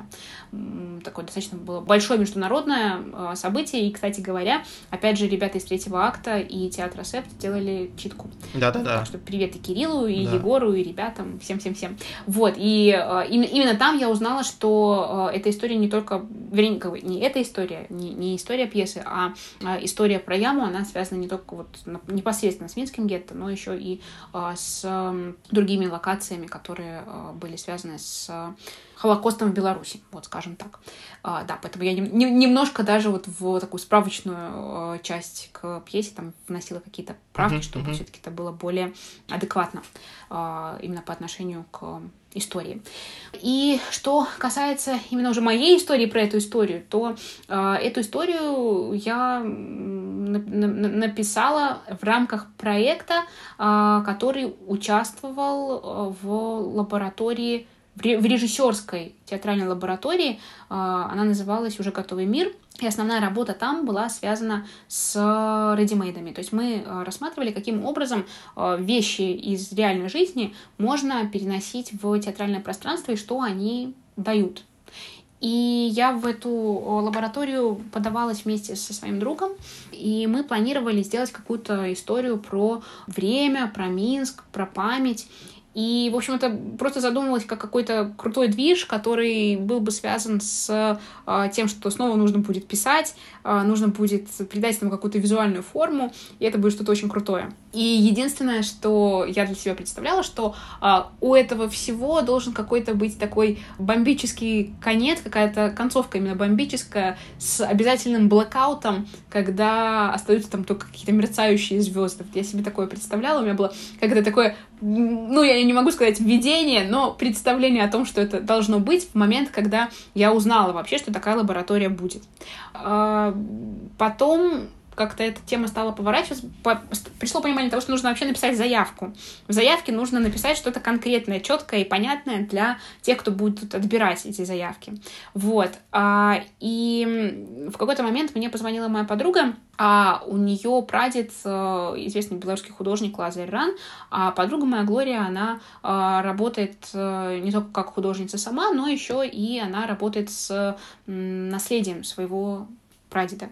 Mm-hmm. Вот, и мы с ней вот говорили, я говорю, вот, я собираюсь подавать заявку, она говорит, ой, да, как интересно. И что-то она начала рассказывать про своего деда, и она сказала такую вот страшную фразу о том, что м- когда была война, он был в Москве, и всю его семью убили. И я поняла, что я не понимаю вообще, о чем мы с ней сейчас говорим, потому что я говорю с ней по телефону, а она говорит, что всю семью деда убили. Как это? Вот. И потом оказалось, что он вернулся в Минск, и только тогда он узнал, что вот семьи не стало. И потом он какое-то время был сам, да, потом у него появилась новая семья, но он достаточно объемную часть своей жизни, да, достаточно много времени своей жизни он посвятил тому, что он делал такие гравюры, да, э, афорты, посвященные Минскому гетто. И меня очень впечатлила эта история. А ты не знала ее до этого? То есть это история, которая вот э, она не на слуху. Правильно я понимаю? Она не на слуху, да, да. Ну, по крайней мере, вот для такого, наверное, э, широкого э, уха она, она не на слуху. Но я имею в виду, а, что в учебниках такая... истории об этом не написано. Нет, нет, нет. По крайней мере, если и написано, то я это удачно все прохлопала, когда училась в школе, хотя историю вроде любила. Но э, я не знала, то есть, ну, про Минское гетто, понятное дело, конечно, я знала. Но я не знала про этого художника, пока я с Глорией не, поз- не познакомилась. Но с Глорией я была знакома и раньше. Я не знала именно о вот этой лично-семейной истории. Вот. И а, это действительно окей. была такая абсолютно э, взрывная история, которую я была не готова, наверное, даже услышать. Вот. Ну, она очень сильная, да. Да, она действительно очень сильная, она потрясающая, и, и она меня просто, ну как, вот неправильное слово будет сказать, восхитила, но потрясла до глубины души, это точно. Вот, но помимо того, что вот я узнала про вот эту историю про Деда Глории, э, у меня э, в моей семье э, одна из прабабушек, она была узницей Освенцима, вот, и ее как раз звали Клара. И я с этой прабабушкой никогда знакома не была, и у нас было очень много дома ее фотографий, и мне про нее очень много рассказывала и мама, и бабушка, и как бы такой вот ощущение бабушки Клары, оно все время где-то было. То есть у нее, к тому же, там день рождения 9 мая, и поэтому, когда, э, вот, допустим, там память, память о Великой Отечественной войне, да, э, конечно, это всегда память о бабушке Кларе, и это память, которой у меня нет. Но она все время вот где-то присутствовала в моей жизни. Прикольно, у меня у папы день рождения 9 мая было. Ну вот, да, видишь как. И у, меня, у меня как бы было какое-то представление о том, какая бабушка Клара. И когда-то э, еще в школе э, мы там писали какие-то сочинения, э, надо было обязательно про войну что-то написать. И я помню, что я маму расспрашивала, как и что, мама мне так рассказывала, и я стала писать. А написала я что-то совершенно ужасное, и это было совсем не про то, что чувствую я. Это была какая-то попытка вот передать то, что чувствует мама. И мама мне тогда об этом сказала, говорит, слушай, ну это ведь как бы ты, ты, ты, ты пишешь не, не о себе вот в этой истории. То есть тогда еще вот я в школе училась, мама мне эту, эту фразу сказала, и мне как-то было очень стыдно, мне было так вот неловко, что а, как бы, ну вот не получается. То есть я, я, я не могу это постичь. Когда Глория рассказала про своего прадеда, я как-то стала думать, я просто написала заявку о том, что вот мы будем делать такой проект, который будет связан с памятью, с Минском, с Холокостом, и с какими-то э, штуками, связанными с э, не только э, как-то историческим каким-то моментом, но еще с тем, как каждый из нас отдельно переживает момент своей собственной историчности и э, момент своего творчества, то есть что, что, что происходит вот в этом плане. Вот, то есть, ну, какую-то такую написала э, с обилием разных э, хитрых слов заявку, и на, на, на этом, вот как на какой-то момент это, это, этот момент отложила. Вот, но потом, когда уже уже пришло понимание того, что так, вообще-то нужно написать нормальную пьесу для того, чтобы с ней дальше работать. У меня стали как-то постепенно приходить герои. То есть я понимала, что у меня будет, наверное, четыре героя, и это будет Клара, это будет Лева, это будет еще одна Клара, которая будет Ларка, и это будет еще один мужской персонаж, который в итоге не получил никакого особенного имени. Он фигурирует в пьесе как юноша, но вот случилась такая э, история о четырех людях, э, которые как бы все время существуют в одном и том же пространстве, они сталкиваются друг с другом, и они всегда выступают вот как двое. Из этого вот вырос в итоге этот текст.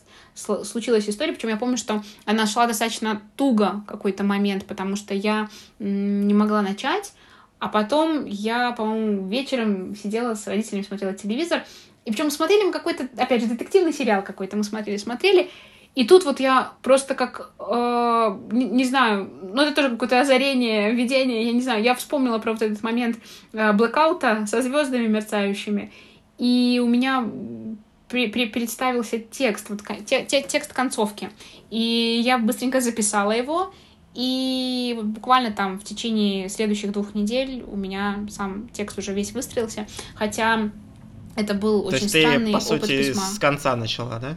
Да, да, да. Ну, у меня, у меня чаще всего так получается, что э, я хорошо знаю конец, и потом начинаю писать начало. Хотя бывают истории, наоборот, где сразу выписывается начало, а потом я не знаю, чем закончить. Такое тоже бывает. Но чаще всего вот конец, он как-то... Осознанный конец, он приходит э, достаточно рано. Э, вот, когда я что-то что пишу. Вот. И очень странный был опыт письма в том смысле, что э, я не писала линейно. То есть чаще всего я пишу от начала и до конца.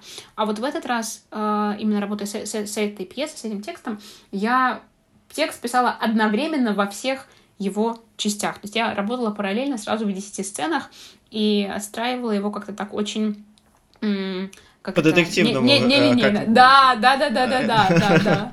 да как абсолютно. на доске линии соединяют. Да, да, да, да, да, да, абсолютно, абсолютно. Вот, ну и потом, да, случился вот этот текст, и э, потом э, мы открывали им фестиваль театральный в октябре 2020 года. У нас есть такой в Беларуси фестиваль Те Арт Вот это самый крупный международный в Беларуси фестиваль. И вот так удивительным образом получилось, что э, мы открыли его, вот, делали такую авторскую читку, придумали концепцию с редимейдами, мы сделали такой коридор, который окружал э, зрительный зал. В коридоре были э, всякие э, старинные вещи, э, были всякие снимки, в том числе снимки с э, бабушкой Кларой, вот, были военные снимки Минска разрушенного, и потом зритель попадал в зал, где стояли а, обычные стулья для зрителей, и между ними находились стулья а, старинные, ну как такие, из старых, из старых интерьеров, и на этих стульях были там чемоданы, какие-то тоже вещи оставленные, и а, потом появлялись мы, читали на двоих пьесу, И действительно в конце случился вот этот блэкаут, который мне, мне привиделся в самом начале, и это было очень здорово, это было сильно, и, наверное, такое одно из самых сильных моих впечатлений авторских, потому что это, во-первых, был первый опыт такого чтения публичного своего текста, именно не фрагмента из книги, как там на презентациях книги, да, а это было именно такое погружение в свой собственный текст, чтение э, своего текста от лица персонажей, которых я сама придумала. И я не могу сказать, что это было очень приятно, на самом деле это было страшновато местами. Ну и плюс еще это, конечно, такое еще взаимодействие с аудиторией, когда ты слышишь, как они дышат, ты в таком полумраке какие-то лица различаешь, и ты э, чувствуешь такую как бы, ну как это, элемент такого духовного единения в моменте. Это, это было очень круто. И когда мы закончили читать и потух свет, никто не аплодировал какое-то время. Мы уже начали так волноваться, в чем дело а у обоих были такие микрофоны на ушах. Вот, и понятно, что разговаривать нельзя, переговариваться между собой нельзя в этот момент, потому что можно все испортить. И вот только мы так дернулись так в сторону друг друга, как э, вот тут уже начали э, раздаваться аплодисменты, и потом э, мне друзья писали, что вот не успели как следует наплакаться в промежутке mm-hmm, между mm-hmm. тем, как потух, потух свет, и вот начались аплодисменты, потом начались какие-то слова, еще было большое обсуждение. Вот, так что, да, была вот такая история, а потом она действительно получила свое развитие, и третий акт дважды, дважды э, здесь э, эту историю продолжил на уровне и аудиоспектакля, и на уровне читки уже на 80-летие гетто, и, в общем, это, это, это был очень крутой опыт, и, конечно, мне, мне бы хотелось, чтобы эта история была увидена и услышана большим количеством зрителей, вот, но будем, будем смотреть что там, что-то, что Да, история очень сильная, поэтому всем реально, да, рекомендую вот э, либо почитать, найти, вот, либо послушать ну, подкаст у Кирилла в третьем акте, где они сделали это очень круто. Вот, мы ссылочки обязательно к этому выпуску с тобой оставим, вот, всем Хорошо. ознакомиться. Это обязательно, обязательно. Сильная вещь, сильная вещь. Спасибо. Серьезно. Спасибо огромное. Что?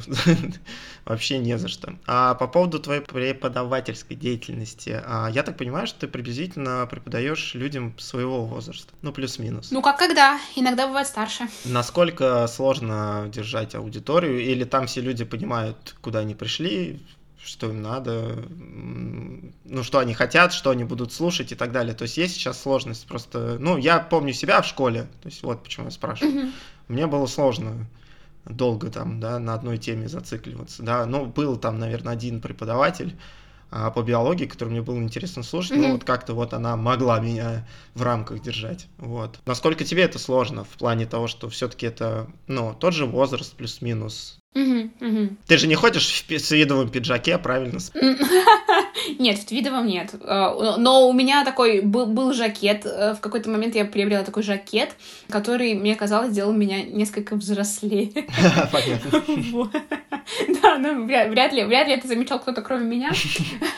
Да. А, что, что касается аудитории именно студенческой, то тут на самом деле а, а, аудитория бывает очень разная, потому что я действительно работаю и с абитуриентами, которые могут быть, с одной стороны, школьниками там, от 16 до 18 лет, с другой стороны, это могут быть ребята там уже ближе к 20, да, то есть э, по- по-разному, да. А аудитория людей, которые планируют поступление в университет, она, конечно, разная. Но еще более разная а, аудитория самих студентов, потому что я сейчас работаю и на очном, и на заочном отделении, и если на очном это вот э, те ребята, с которыми я работаю в рамках подготовки к поступлению, ну или ребята такого же возраста чаще всего, то на заочном часто действительно есть ребята, которые там могут быть там на 6 лет старше меня, а бывает там и на 10 лет старше меня. Это уже и не ребята, а дяденьки и тетеньки взрослые. Вот. И мне сейчас 29 лет, а начала я работать э, в 16 году, значит, мне было 24 года. Ты в 24 года начала преподавать? Да, да, в 24 года я начала преподавать именно на курсах для абитуриентов, а с 25 я уже стала Мне работать кажется, я в 24 года еще с палкой бегал по, по, по району, козявки ел. А сколько тебе сейчас лет? А, 35. Ага, ну, ну, ну, ну, ты, мне кажется, немножко переоцениваешь себя в 24 года. Ну, по крайней мере, я помню, что дурака валял, я знаю. Ну, я вообще-то тоже вполне себе и дурака повалять ничего. Мне, мне кажется, что отношение к тому, что вот я преподаватель, оно никак не связано с тем, что ты можешь там дурака валять в своей жизни не преподавательской. Потому что преподавание — это же такая же работа. Ну, я так спрашиваю, потому что я всегда думаю, а я вообще смог бы вот-вот-вот войти, там что-то кому-то рассказать, объяснить вообще держать их э, как-то интерес к тому, что я говорю и так далее. Вот. Только исключительно из-за этого. Ну, тем более в 24 года, в свои 24 года. Вот. Поэтому такой вопрос возник. Ты знаешь, я думаю, что это зависит, опять же, от цели, которую мы перед собой ставим. Ну, то есть, э, чему мы хотим научить других и для чего, да? То есть, э, почему мы хотим вот именно это, да, и как нам э, себя включать в это, в том плане, чему, чему именно мы хотим научить, да, как бы, ну, вот, вот, вот эти моменты, мне кажется, они такие здесь основные, но мне было интересно, то есть я, я, я вообще-то хотела этого. Мне, мне, мне это было интересно, потому что я еще когда училась в университете, у меня было несколько таких случаев, когда мы там всей группой готовимся к какому-нибудь экзамену, а я под дверями у преподавателя провожу семинар подготов... подготовительный к этому экзамену. Или, например, там мы писали какие-то пояснительные записки к дипломным проектам, потому что э, у нас таких непосредственно дипломов не было, но как дизайнер мы все равно должны были обосновать продукт, который делаем. Я, например, помогала своим одногруппницам там, что-то почитать, посмотреть, а, какой-то там, не знаю, взгляд извне, да, вот, сделать, помочь в этом плане. Вот, когда я в магистратуре училась, э, как я попала в преподавание, у нас в университете э, сделали такую программу тьютората, когда ребята более старших курсов, они помогали ребятам более младших курсов. Mm-hmm. И в магистратуре на втором году я стала помогать первокурсникам писать эссе, но не в плане, что вот я с ними сидела там и что-то там куда-то, а я просто давала им какой-то ответ в плане того, насколько хоро- хорошо написана работа, насколько она сложилась, насколько она не сложилась, там, отвечу на вопрос, как, как это, отве- раскрыта тема, есть ответ на вопрос или, или, или нету. Вот, то есть, ну, какие-то такие именно Тебя, наверное, моменты фидбэка, все. да. Просто. Ну, ну, я так понимаю, да. к тебе, да, что скрывать, вот именно, да.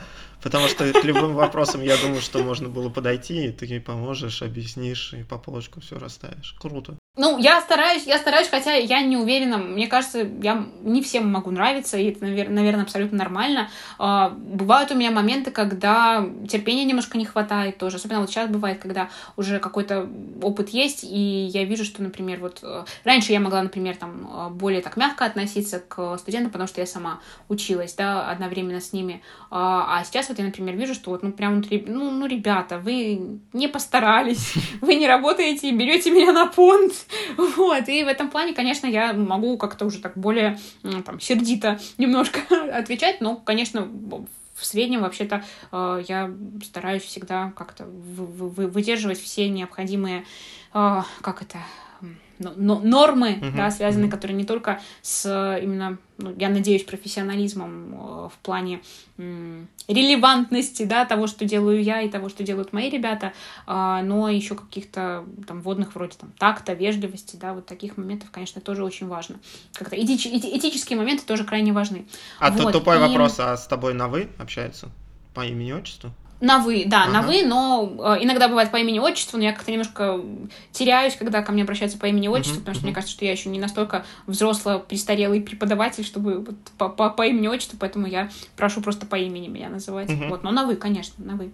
Потому что э, все-таки я думаю, очень важно, чтобы была дистанция в хорошем смысле. То есть э, у нас в университете мы ни в коем случае не делаем каких-то асимметричных э, отношений в группе, потому что, конечно, это всегда накладывает такой э, эффект не самый продуктивный, да.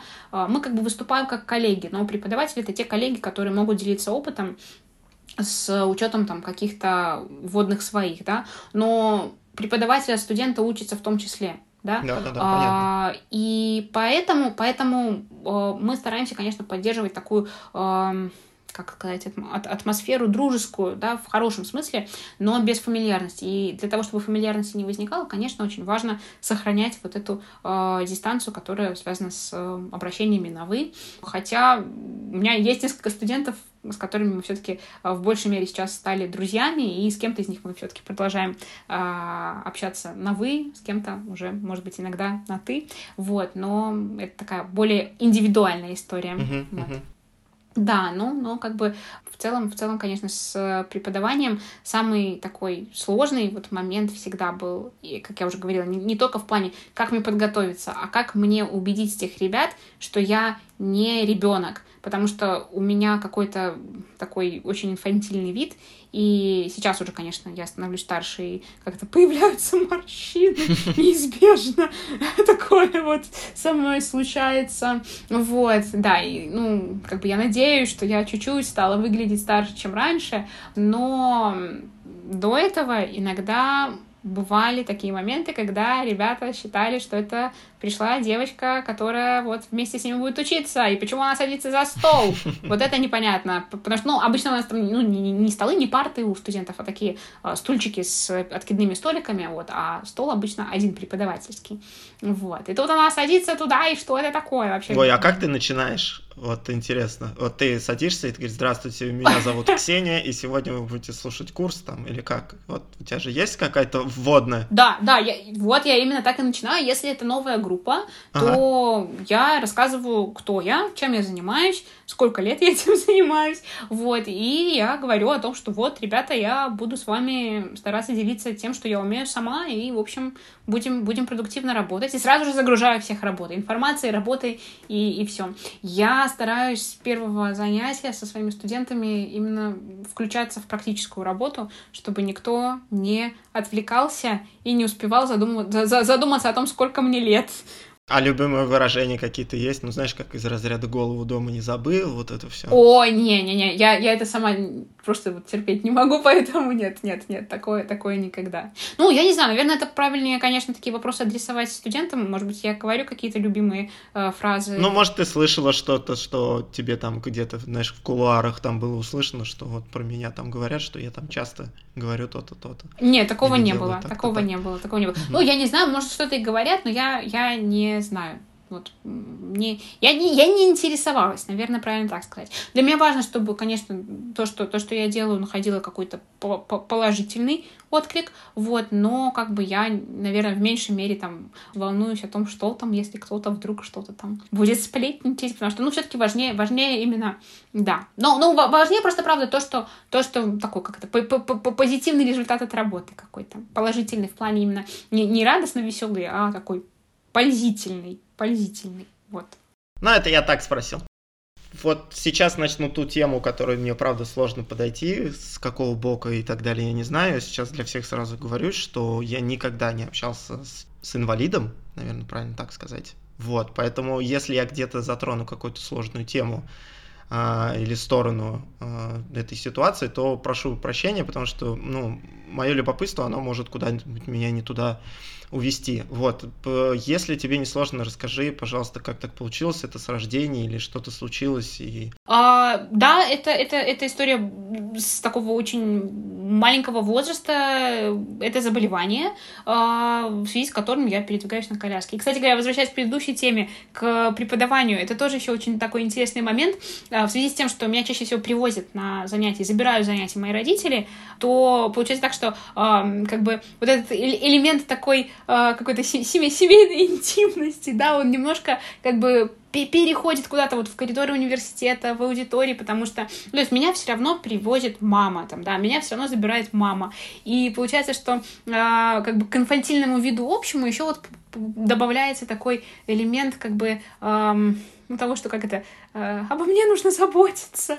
Вот, и я какой-то момент переживала э, вот это, это ощущение, что вдруг мне тоже не будут доверять, то есть э, в связи с тем, что я сама нуждаюсь в какой-то там заботе, в помощи, да, вдруг мне не будут из-за этого доверять, вдруг будут думать, что, э, ну, как бы легко судить там, да, когда ты там сидишь такой весь...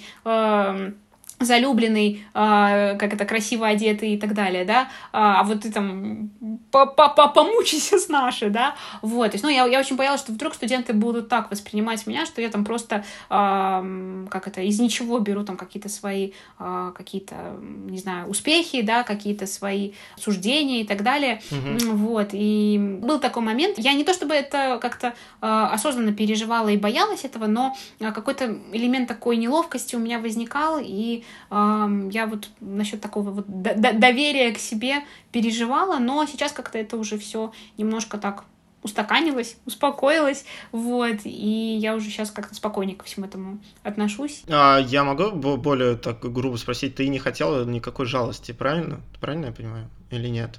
Ну, это да, да, да, да. Но это такая история, наверное, еще со школы, то есть как бы в связи с тем, что э, я ходила в школу вместе с обычными mm-hmm. ребятами, да, то есть как-то неправильно говорить с обычными, вместе с, со здоровыми ребятами, да, я ходила в ту же самую школу, э, как, не, не в ту же самую, я ходила в гимназию лингвистическую, очень хорошую, в Минске, одна из лучших э, школ, но как бы это, это школа, куда ходят э, дети на двух ногах, да, и я была единственным ребенком, который был на коляске.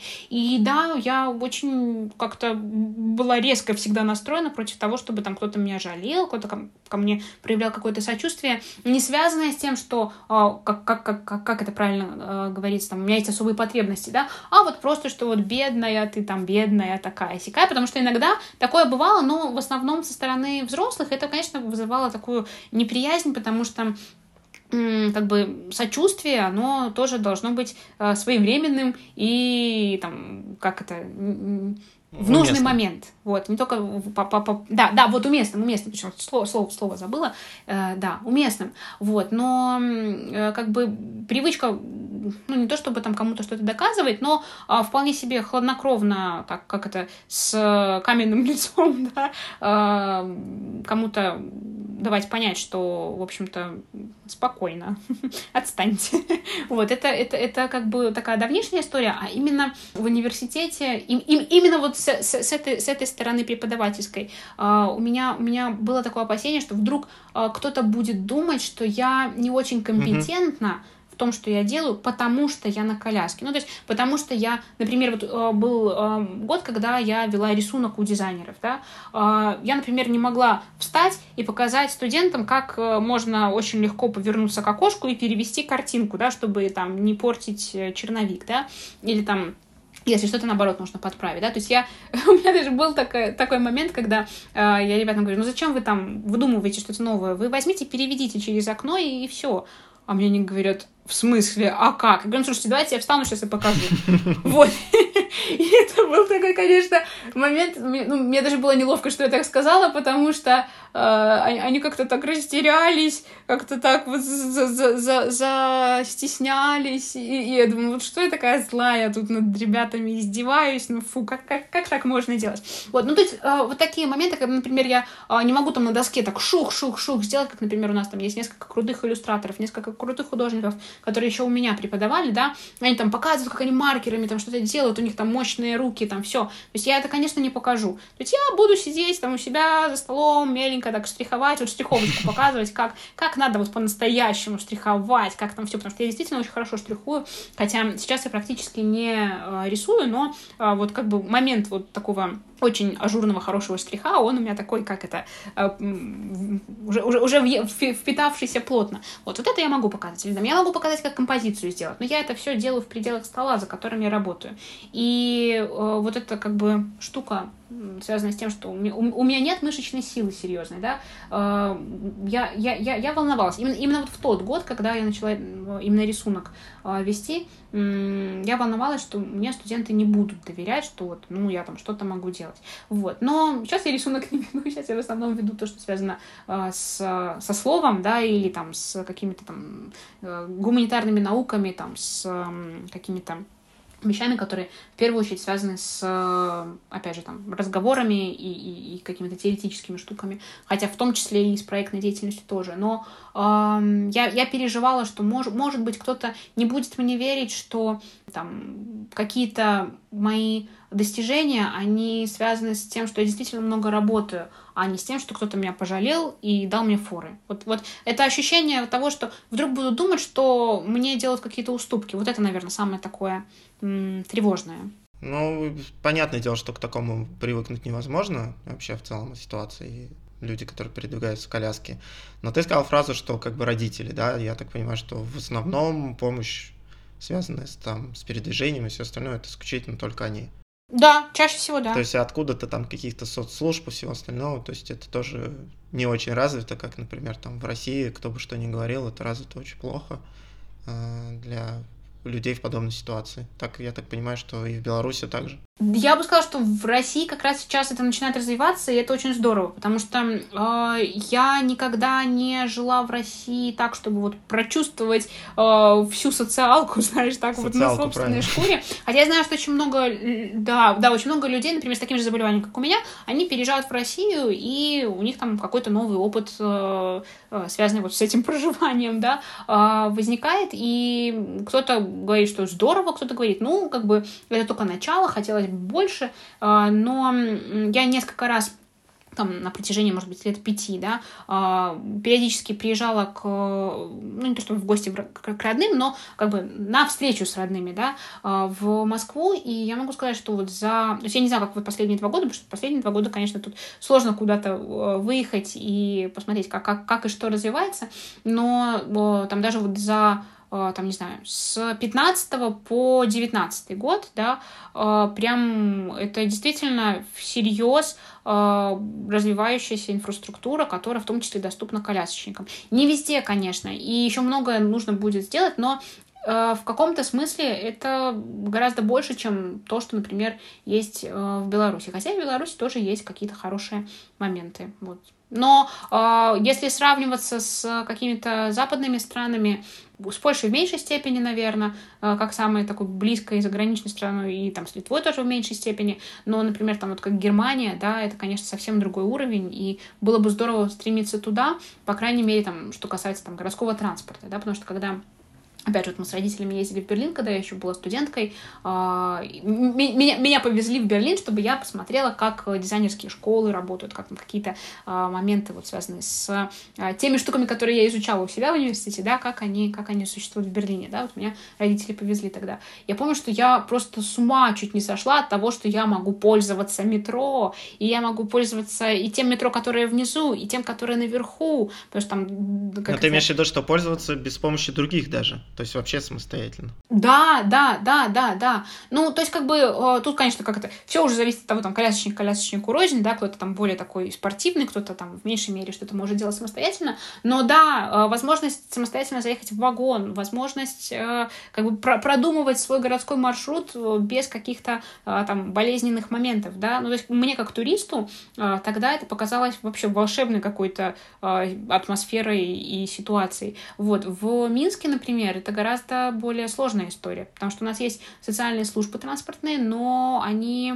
связаны с рядом ограничений, там, куда ты можешь поехать, в какое время ты можешь поехать, как часто ты можешь пользоваться этим там, в течение месяца, как, например, там, не знаю, как тебе планировать свой день, за сколько времени тебе позвонить, чтобы успеть, потому что другим тоже надо, и тебе всегда говорят, я, я хочу поехать там на свою собственную презентацию книги, да, у меня презентация, я хочу поехать. А мне говорят, ну, все понятно, но тут вот больные на гемодиализ едут, поэтому им нужнее. И тут ты понимаешь, что, ну да, и тут как бы э, не поспоришь, и кому нужно мое творчество, да, если вот, ну, это, это реально так. И это, конечно, очень такая болезненная всегда история, потому что она возвращает в ту реальность, в которой на самом деле жить не очень хочешь. А, ну, в плане как бы в ту реальность, от которой отстраняешься, когда живешь сам, и когда, ну, как бы не то, что у тебя все хорошо, да, но у тебя есть какие-то вводные, которые, в принципе, позволяют тебе ощущать свою самодостаточность, да, а потом ты сталкиваешься с той реальностью, от которой ты вот как бы наоборот стараешься отстраняться, от которой ты старательно выстраиваешь какие-то стены, да, и ты там уже думаешь, ну все, у меня все хорошо, я нормальный, там все у меня в порядке, а потом ты говоришь, ну вот мне вот надо вот это, а тебе говорят, ну это все хорошо, но как бы ты подумай в какой-то стране живешь. Да, да, да, я понимаю. Вот, и это не всегда как бы приятно. Вот. Хотя, в принципе, наверное, это связано... Это, это не только с инвалидностью, на самом деле, связано. Это связано с, наверное, самыми разными проявлениями жизненными. Вот. То есть, наверное, в любой социальной группе могут быть такие истории. Угу, угу. Спасибо тебе за откровенный ответ. Да, вот, надеюсь, нигде тебя, правда, не обидел этим. Абсолютно нет.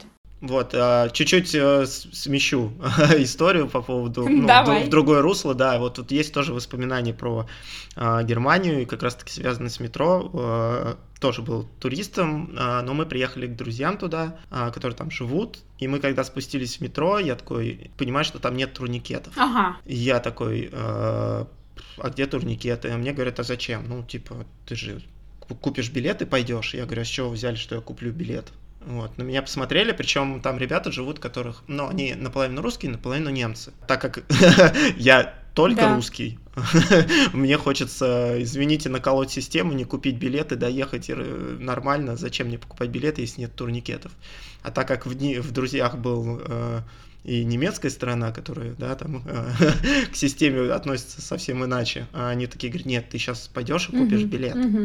И поедешь. Если тебе доверяют, и не ставят турникеты, то иди купи билет. Я такой, да блин, ладно, да, застыдили да. меня, хорошо. Вот, и я помню, что для меня вот это шок был, что к тебе, ну как бы вот, пожалуйста, мы тебе верим, турникетов нет, проходи, покупай билет и езжай.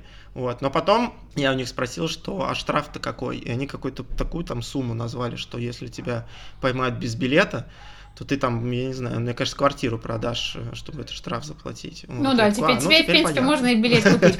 Ну вот я, насколько знаю, во время Второй, даже не во время Второй мировой, а до Второй мировой, как раз когда строился Третий рейх, э, за отсутствие билета могли с, не только а, как бы вывести да, из вагона, но еще расстреливали. Ну, прекрасно. Без, без, безбилетных людей.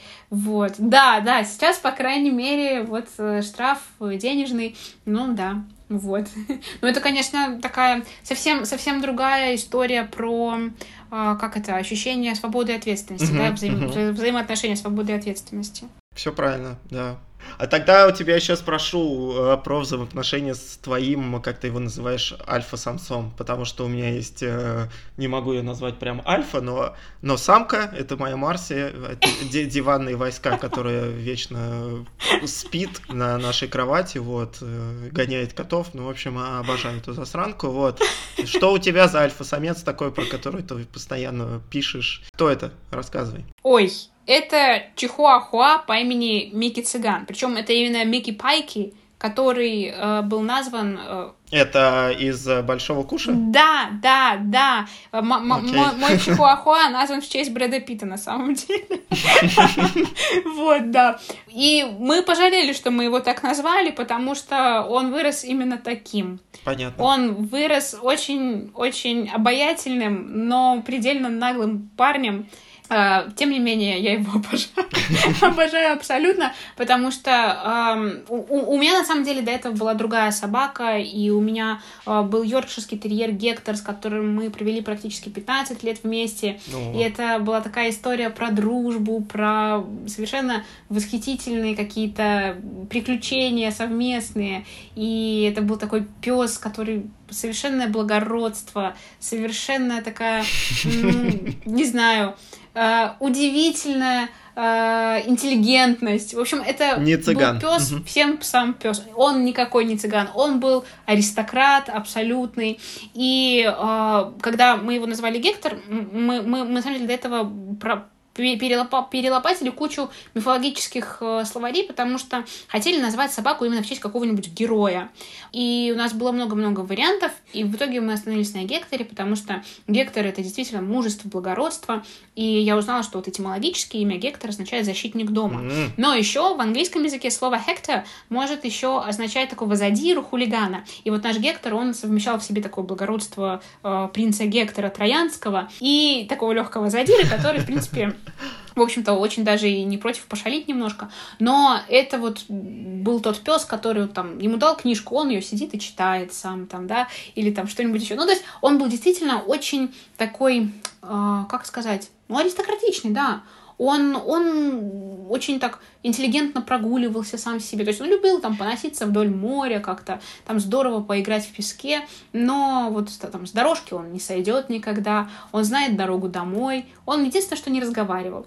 Вот. Но пришло время, и, к сожалению, Гектор от нас ушел, и это очень болезненно переживалось, потому что помимо того, что это такое тепло и такая радость была ежедневная, конечно, это еще такой э, период, там, вся, вся, вся моя подростковая жизнь, да, вся моя там юность, все это, это вместе с Гектором, и там Гектора знали все мои друзья, он был такой аб- абсолютный спутник всех моих приключений, моих путешествий. В общем, Гектор это вот прям такое вот уже нарицательное имя, уже связанное с самим моим Гектором.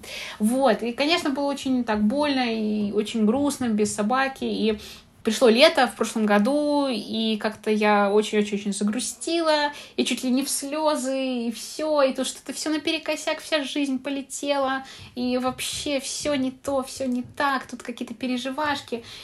И э, хотя как это э, грустила я по другому поводу, мне вот мама говорит, слушай, ну, ну, ну, ну, ну что, что, что делать? Я говорю, мама, я хочу собаку. Причем я сказала, я хочу собаку, и я поняла, что это какое-то вообще вот в глубине сердца где-то было, потому что меня пережив... когда мои переживания, они были связаны там абсолютно вообще с другими какими-то вещами. Тут я говорю, я хочу собаку. Вот, и мы поехали вот в поход за собакой, потому что надо было еще к собаке приехать. И мы приехали э, под Минском, такой дом есть, питомник, где живут разные чихуашки, а еще с ними голден ретриверы, э, английские и французские бульдоги, и там даже котики есть какие-то там экзотические такие прекрасные. В общем, такой огромный, огромный питомник, потому что на самом деле мы какое-то время рассматривали возможность э, взять э, собаку из приюта, и мы, правда, очень хотели, но у мамы подруга э, занимается этим так вот на регулярной основе, и она сказала, вы знаете, ребята, наверное, вам не надо брать собаку из приюта, потому что у вас своих предостаточно каких-то проблем, вот, угу. потому что собаки из приюта всегда с какой-то историей, и, ну, как бы, это может быть трудно. Вот, и тут у меня друг взял собаку из приюта, и мне так нравилась эта собака, она такая умная, такая замечательная, вот, но он все время говорил о том, что вот есть все время какие-то сложности, там, она боится темноты, она боится выходить из дома, угу. она боится угу. ездить в машине, то есть какие-то есть нюансы. И мы думаем, ну, ладно, раз так, ну, возьмем собаку из питомника, ну, что ж, так уже как бы будем, по крайней мере, понимать, что это будет, наверное, нормальный, уравновешенный пес, то есть мы как бы сможем с ним жить, в общем, да, наверное, такой вот был выбор наш. В общем, мы приезжаем, и там родилось прям шесть таких но новеньких, свеженьких пирожочков э, в виде вот шести таких пацанов. И каждый там что-то свое такое изображает, но один, вот один прям артист. Прям такой вот явно... Один подошел и сказал, давай на руке погадаем. Э, практически, практически. Во-первых, у него э, такая звездочка, перышко такое во лбу, и, конечно, мы сразу увидели это и поняли, что мы не сможем пройти мимо. А он еще такой черненько-беленько-золотистый такой. И когда у нас Гектор маленький был, он тоже был такого окраса. То есть йорки, они когда малыши, когда щеночки, они черно-золотые такие, а потом они уже становятся серебристо-стальные с золотыми такими, как это, кудрями. Вот. И мы увидели нашего Мики, и поняли, что, во-первых, вот в юности он напоминает нам Гектора, но с другой стороны, он потрясающим образом может смахивать за щенка Ротвейлера, Добермана и всех других таких вот э, не смешных пород. Нас это тоже очень позабавило. Но плюс еще, когда мы взяли его, вот потискали, значит, э, у всех он нормально так на руках был, но у меня он начал откусывать пуговицы от рубашки, он начал кусать меня за волосы. Он в итоге залез мне под рубашку, прополз и за спиной уже сел. В общем, он стал вести себя абсолютно по-небратски и как-то так вот по-родственному. И, в общем, мы смотрели, смотрели, смотрели, смотрели и поняли, что вот, это наш парень, мы его будем любить всю жизнь. Вот, так что заворачивайте, и мы поехали. Но оказалось, что нельзя завернуть и поехали. Вот, нужно было какое-то время потерпеть, потому что там всякие прививки, всякие штуки, там чухуашки эти должны подрасти, потому что у них там какие-то не зарастают роднички какое-то время. В общем, там они какие-то такие э, хитрые ребята, с ними там достаточно много сложностей, пока они малыши. И потом в сентябре, вот у меня э, летом день рождения, и я хотела вот э, к дню рождения уже обзавестись другом, чтобы вот новый какой-то этап жизненный начинать. Но вот чуть-чуть позже дня рождения ко мне приехал в гости наконец-то Микки. Сделал вид, что узнал меня, я не знаю, может, он правда меня помнил, но он так обрадовался, кинулся ко мне на шею и сразу же вот всю меня облизал, искусал, и все. Но он приехал уже настоящим кабаном, то есть вот он у меня там в ладошках был там буквально месяц тому, А приехал он уже такой 1500 граммов, с пузиком, Ого. такой серьезный парень, ходил, вот, фыркал по всей квартире, вот, сразу же обнаружил, где он будет жить, а, что он будет есть, вообще все, все, все мы это его пленные, вот, и, в общем, это абсолютный манипулятор, наглец, который кусается, ужасно больно кусается, как его не отучивая, он все равно извернется и найдет повод.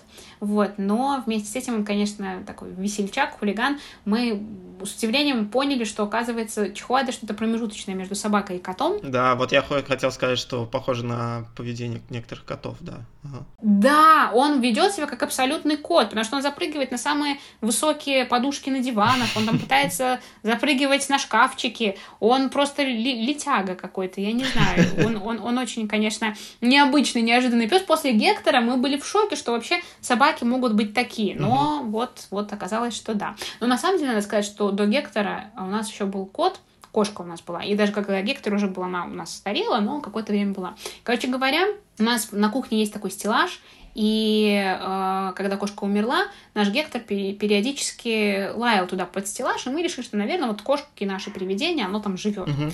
Вот. И Микки к нам приехал, и первое, что вот он сделал после того, как э, огляделся, где он будет спать есть, э, он залез под этот стеллаж и вылез оттуда совершенным обормотом, и мы решили, что, наверное, в него вселилась наша кошка, потому что она была страшная агрессорша, кусалась, царапалась и вела себя очень непредсказуемо, так что да, вот у нас такой вот приятель дома живет, но мы его все очень любим, балуем и как это, ведемся на все его манипуляции. Круто, вот. ты точно писатель, ты сейчас все так рассказала, как будто я, не знаю, повесть прочитала.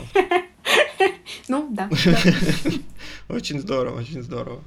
Ну что ж, давай тогда к моему любимому блогу потихонечку будем переходить. Давай. Да, начнем да. с вопросов а, от роднулек, как я это называю. Их немного в этот раз. Да. Вот, а, но есть необычные и очень интересные. Начну, видимо, с что-то личное тревожило этого человека. А, вопрос такой, почему инфляция серебра намного больше инфляции золота? Вот.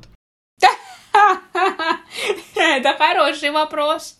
Это хороший вопрос. Ну, я не знаю, что на него ответить, если честно, несмотря на то, что я пишу докторскую диссертацию по философии денег, mm-hmm. но вот вопрос инфляции я как-то не э, рассматривала. Вот я, я в основном работаю с темой визуального, то есть как, как, как визуальные и деньги связаны между собой. Вот, а вот про инфляцию как-то я никогда не думала. Ну, не знаю, не знаю. Ну, может, потому что серебро это более такой доступный металл, чем золото. Без понятия. Вот что-то вот интересно стало, надо будет почитать. Окей, вопрос попроще. Вино или домино? Вино. М-м, отлично. Вот, соглашусь с тобой, соглашусь. Да. Так, следующий. София Ротару или Алла Пугачева? А, ну зачем такие вопросы задавать? Когда... А можно отклонить этот вопрос? Не хочешь отвечать? Без проблем. Не то, не то можешь Ладно, хорошо, я могу ответить. Я могу сказать Ник Кейв. Ник Кейв, ну да. Окей. Ник Кейв. А, так, следующий вопрос. А, так, что такое жить и что такое счастье? О, вы, кстати говоря, Ник Кейв точно на эти вопросы может ответить прекрасно, потому что я э, буквально вот на днях, несмотря на то, что я люблю его безумно и увлекаюсь его творчеством уже какое-то там количество лет, я вчера даже, по-моему, посчитала ровно 8 лет, М да, а, я только позавчера узнала, что, оказывается, он ведет такой блог, который называется Red Right Hand Files, где он отвечает на письма людей, и в том числе вот про любовь у него недавно было письмо про любовь, и там очень крутые слова он нашел для ребят, которые, у которых разбито сердце, и которые совсем еще юные, и они очень переживали. Вот, так что надо посмотреть, конечно, что, что, что он пишет про э, жизнь и счастье. Я уверена, что что-то тоже интересное. А про любовь ты можешь что-то процитировать? Ну, или какой-то посыл? Самое, самое, наверное, важное, вот что я запомнила из того письма про любовь, э, он говорит о том, что чтобы сердце не разбивалось, нужно тогда перестать любить вообще все в этой жизни, да, абсолютно все, включая маму, бабушку, кота, вообще искусство, музыку, все-все-все, но не любить это значит отрицать саму жизнь, поэтому единственное, что мы можем делать, это любить.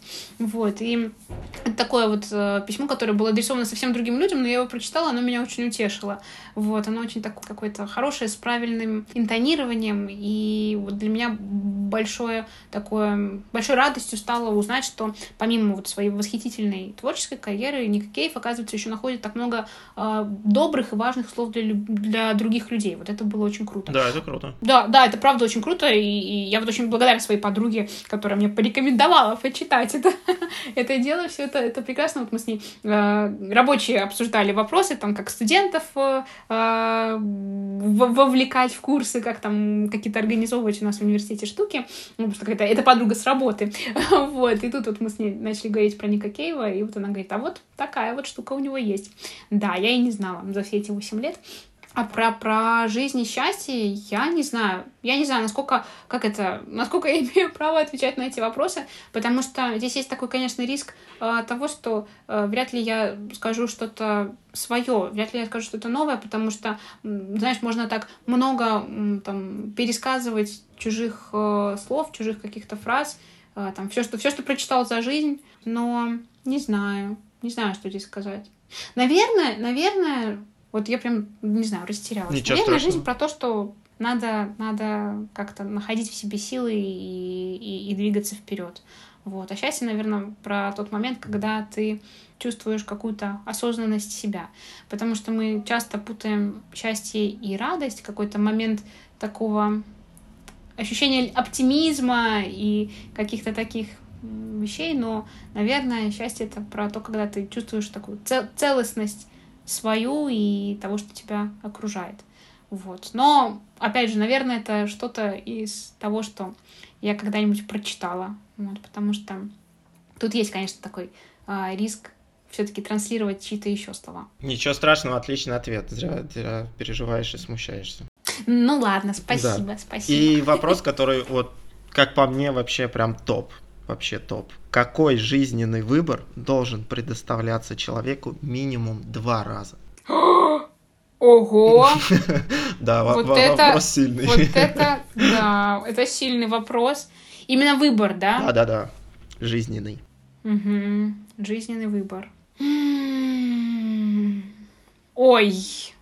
Ой, это такой вот ну, сложно, я даже вопрос, тоже не представляю, который... что на него можно ответить. Да, вот это такой вопрос, который попал, наверное, вот сейчас, когда можно было бы отшутиться и сказать, там, не знаю, там, шоколадки или мармеладки, вот, но, но на самом деле просто это тот вопрос, который, наверное, так попал очень в какие-то переживания, которые у меня на протяжении этого года а, постоянно случались, и я все время возвращалась к какому-то такому так. вопрошанию собственному.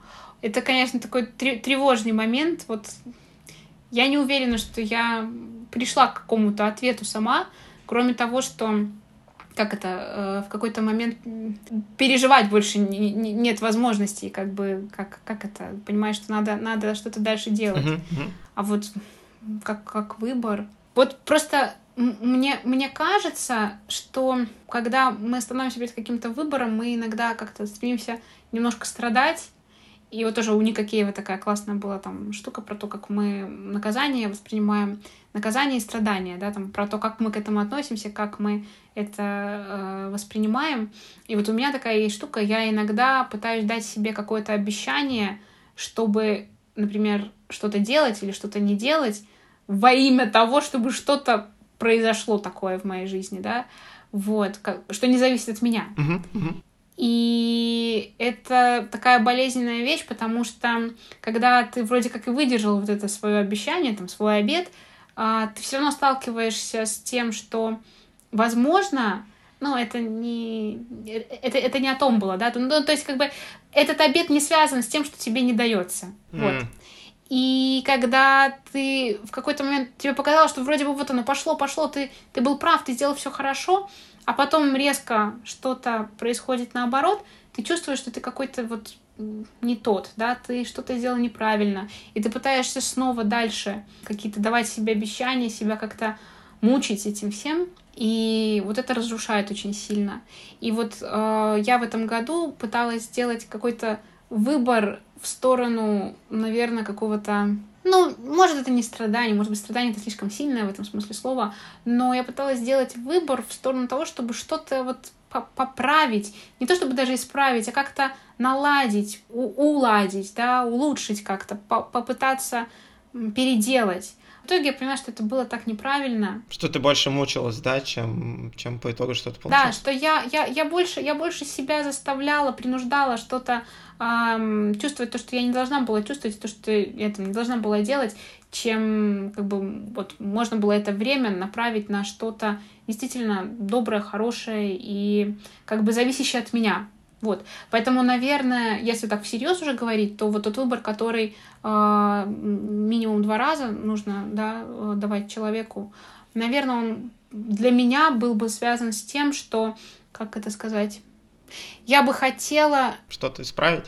Не то, нет, вот, вот, вот наоборот, уйти от того, чтобы исправлять что-то, что от меня не зависит. А, окей. То есть вот какой-то, знаешь, как это выбор, который связан с твоим собственным пониманием, что ты можешь контролировать и делать только то, что зависит от тебя напрямую, но в меньшей степени может быть связано э, с выбором других людей, который э, тебя, может быть, даже не касается. Наверное, так. Может быть, это какая-то, наоборот, какая-то корявая такая штука, может быть, я не до конца это выговорила, но как бы вот, вот я куда-то сюда старалась, старалась. Посыл сюда понятен, посыл понятен, почему нет. То есть а, ограничить себя от мучений, а, который по итогу, например, приводит к чему-то, а, что от тебя не зависит. То есть ты мучился, мучился, мучился, мучился, а по факту как бы от тебя независящих причин ничего не произошло, например. Вот. Да. Правильно да. я понял? Да, да, да. Окей. Да. Ну окей, супер, отлично, здесь разобрались. А, теперь следующее. А, это факапная история. Если у тебя есть такая, онная, с тобой связана, не с тобой связана. Может быть, что-то нам поделишься и расскажешь. Я думала, какую же придумать... Не то чтобы какую придумать, какую вспомнить историю. И вот я даже не знаю, о чем именно рассказать, потому что есть такая очень стыдная, по-моему, история. Я в этом году э, написала новую пьесу, надо сказать, внезапно.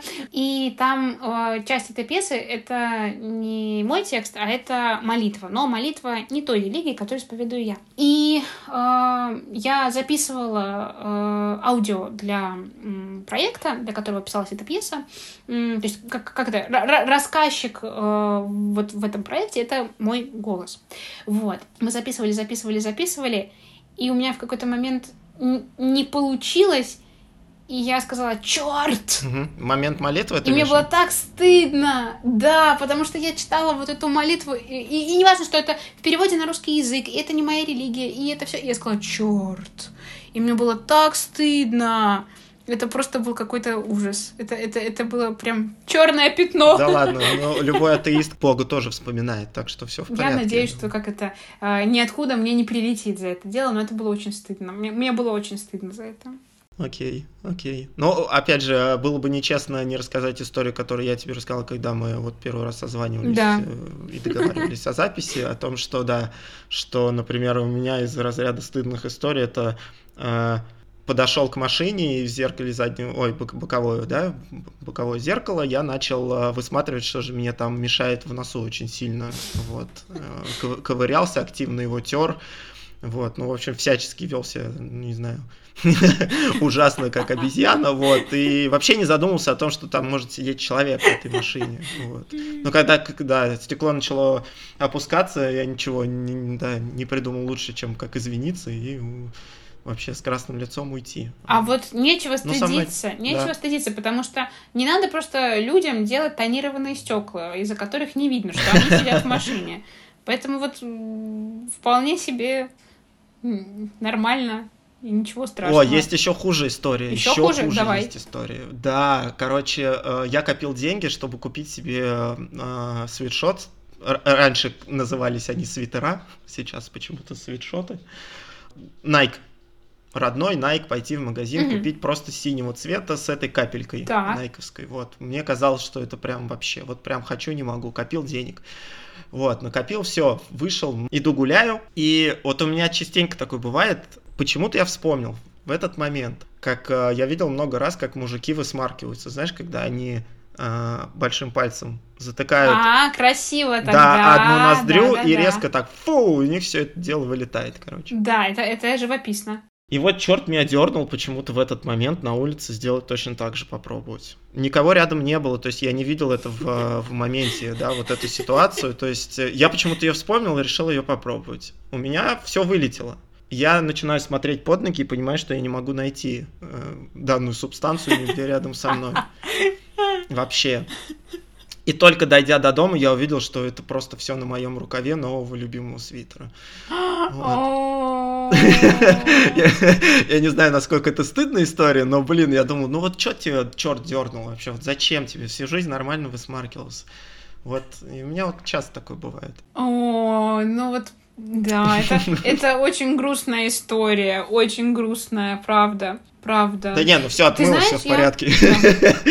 Ну, а, ну это, это хорошо. О, ну, конечно, могло такое, как, знаешь, так, э, э, такое свидетельство Навсегда, времени, да? чтобы никогда не забыть, да, никогда не делать.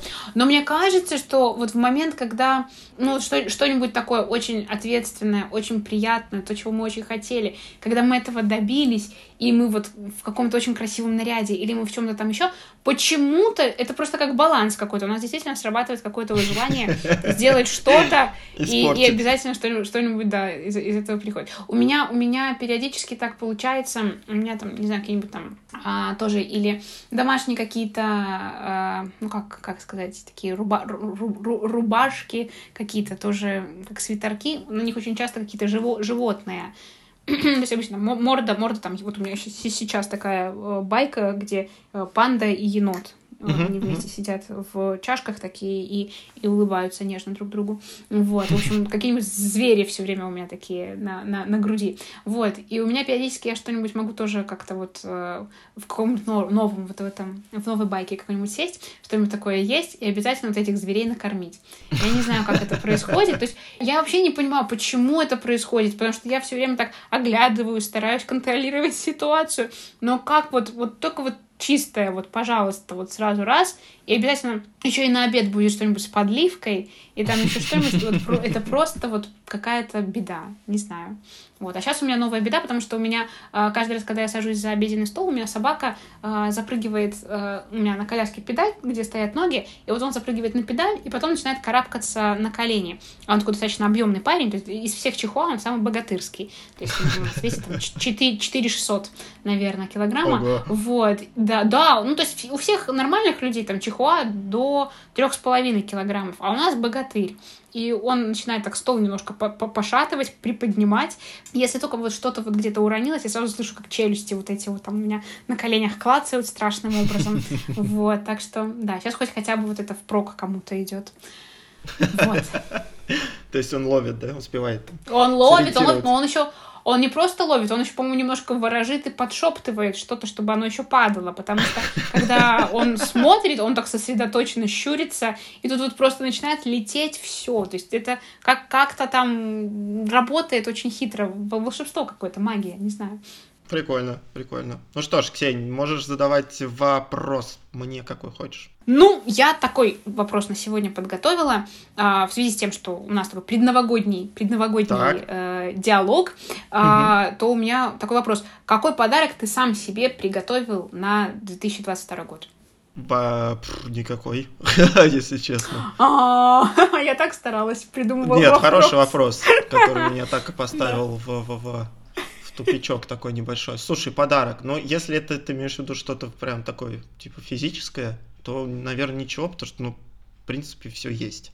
Для даже какой-то кайфушек все, все, все есть. вот. Мгм. А подарок какой какой? Хочу, хочу, чтобы все опять нормально начали путешествовать. Вот, вот что я хочу. Для всех подарок. И всем это желаю. Вот, потому что надоело вот эти все ограничения, а, надоели эти все сложности. Все это жутко надоело, потому что хочется куда-то, как и раньше, ездить, спокойно передвигаться. Вот такой бы я себе и всем остальным бы подарок, наверное, Мгм. пожелал. Вот так. Мгм. Ну, это очень хороший подарок, очень важный. Спасибо. А чтобы оно, да, Да. да, чтобы оно обязательно сбывалось, надо обязательно желать самому себе. Хочу Вот, себе тогда вот это, это. Желаю, да, в следующем году вообще попутешествовать так, чтобы аж прям надоело. Класс. Тогда смотри, закончим, как всегда, всем даю такую возможность, э, громко звучит, капец, даю такую возможность, э, сказать все, что ты хочешь, э, кому хочешь.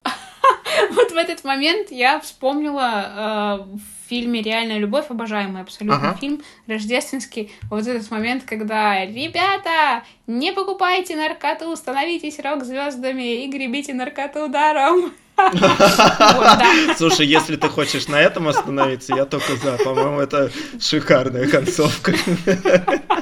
Но, к сожалению, это опять же не мои слова. Да. Неважно. Вот, да.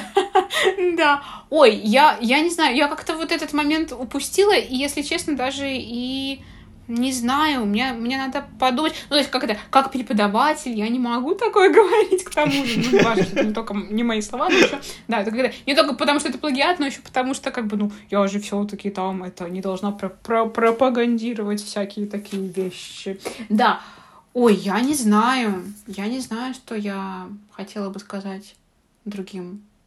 Я думаю, что такую, наверное, скажу штуку. А, я вот в этом году как-то ну, не то чтобы много, но как-то, наверное, достаточно для себя, насколько это вот а, для, для себя измеряется, как-то слушала все время какую-то а, музыку, и как-то эта музыка меня периодически либо направляла, как-то подталкивала или вдохновляла на какие-то действия, поступки, вот, или, может быть, там дарила какое-то, э, не знаю, опять же, утешение, или как-то наоборот, может быть, там триггерила, да, и какие-то а, штуки постоянно заставляла прокручивать в голове.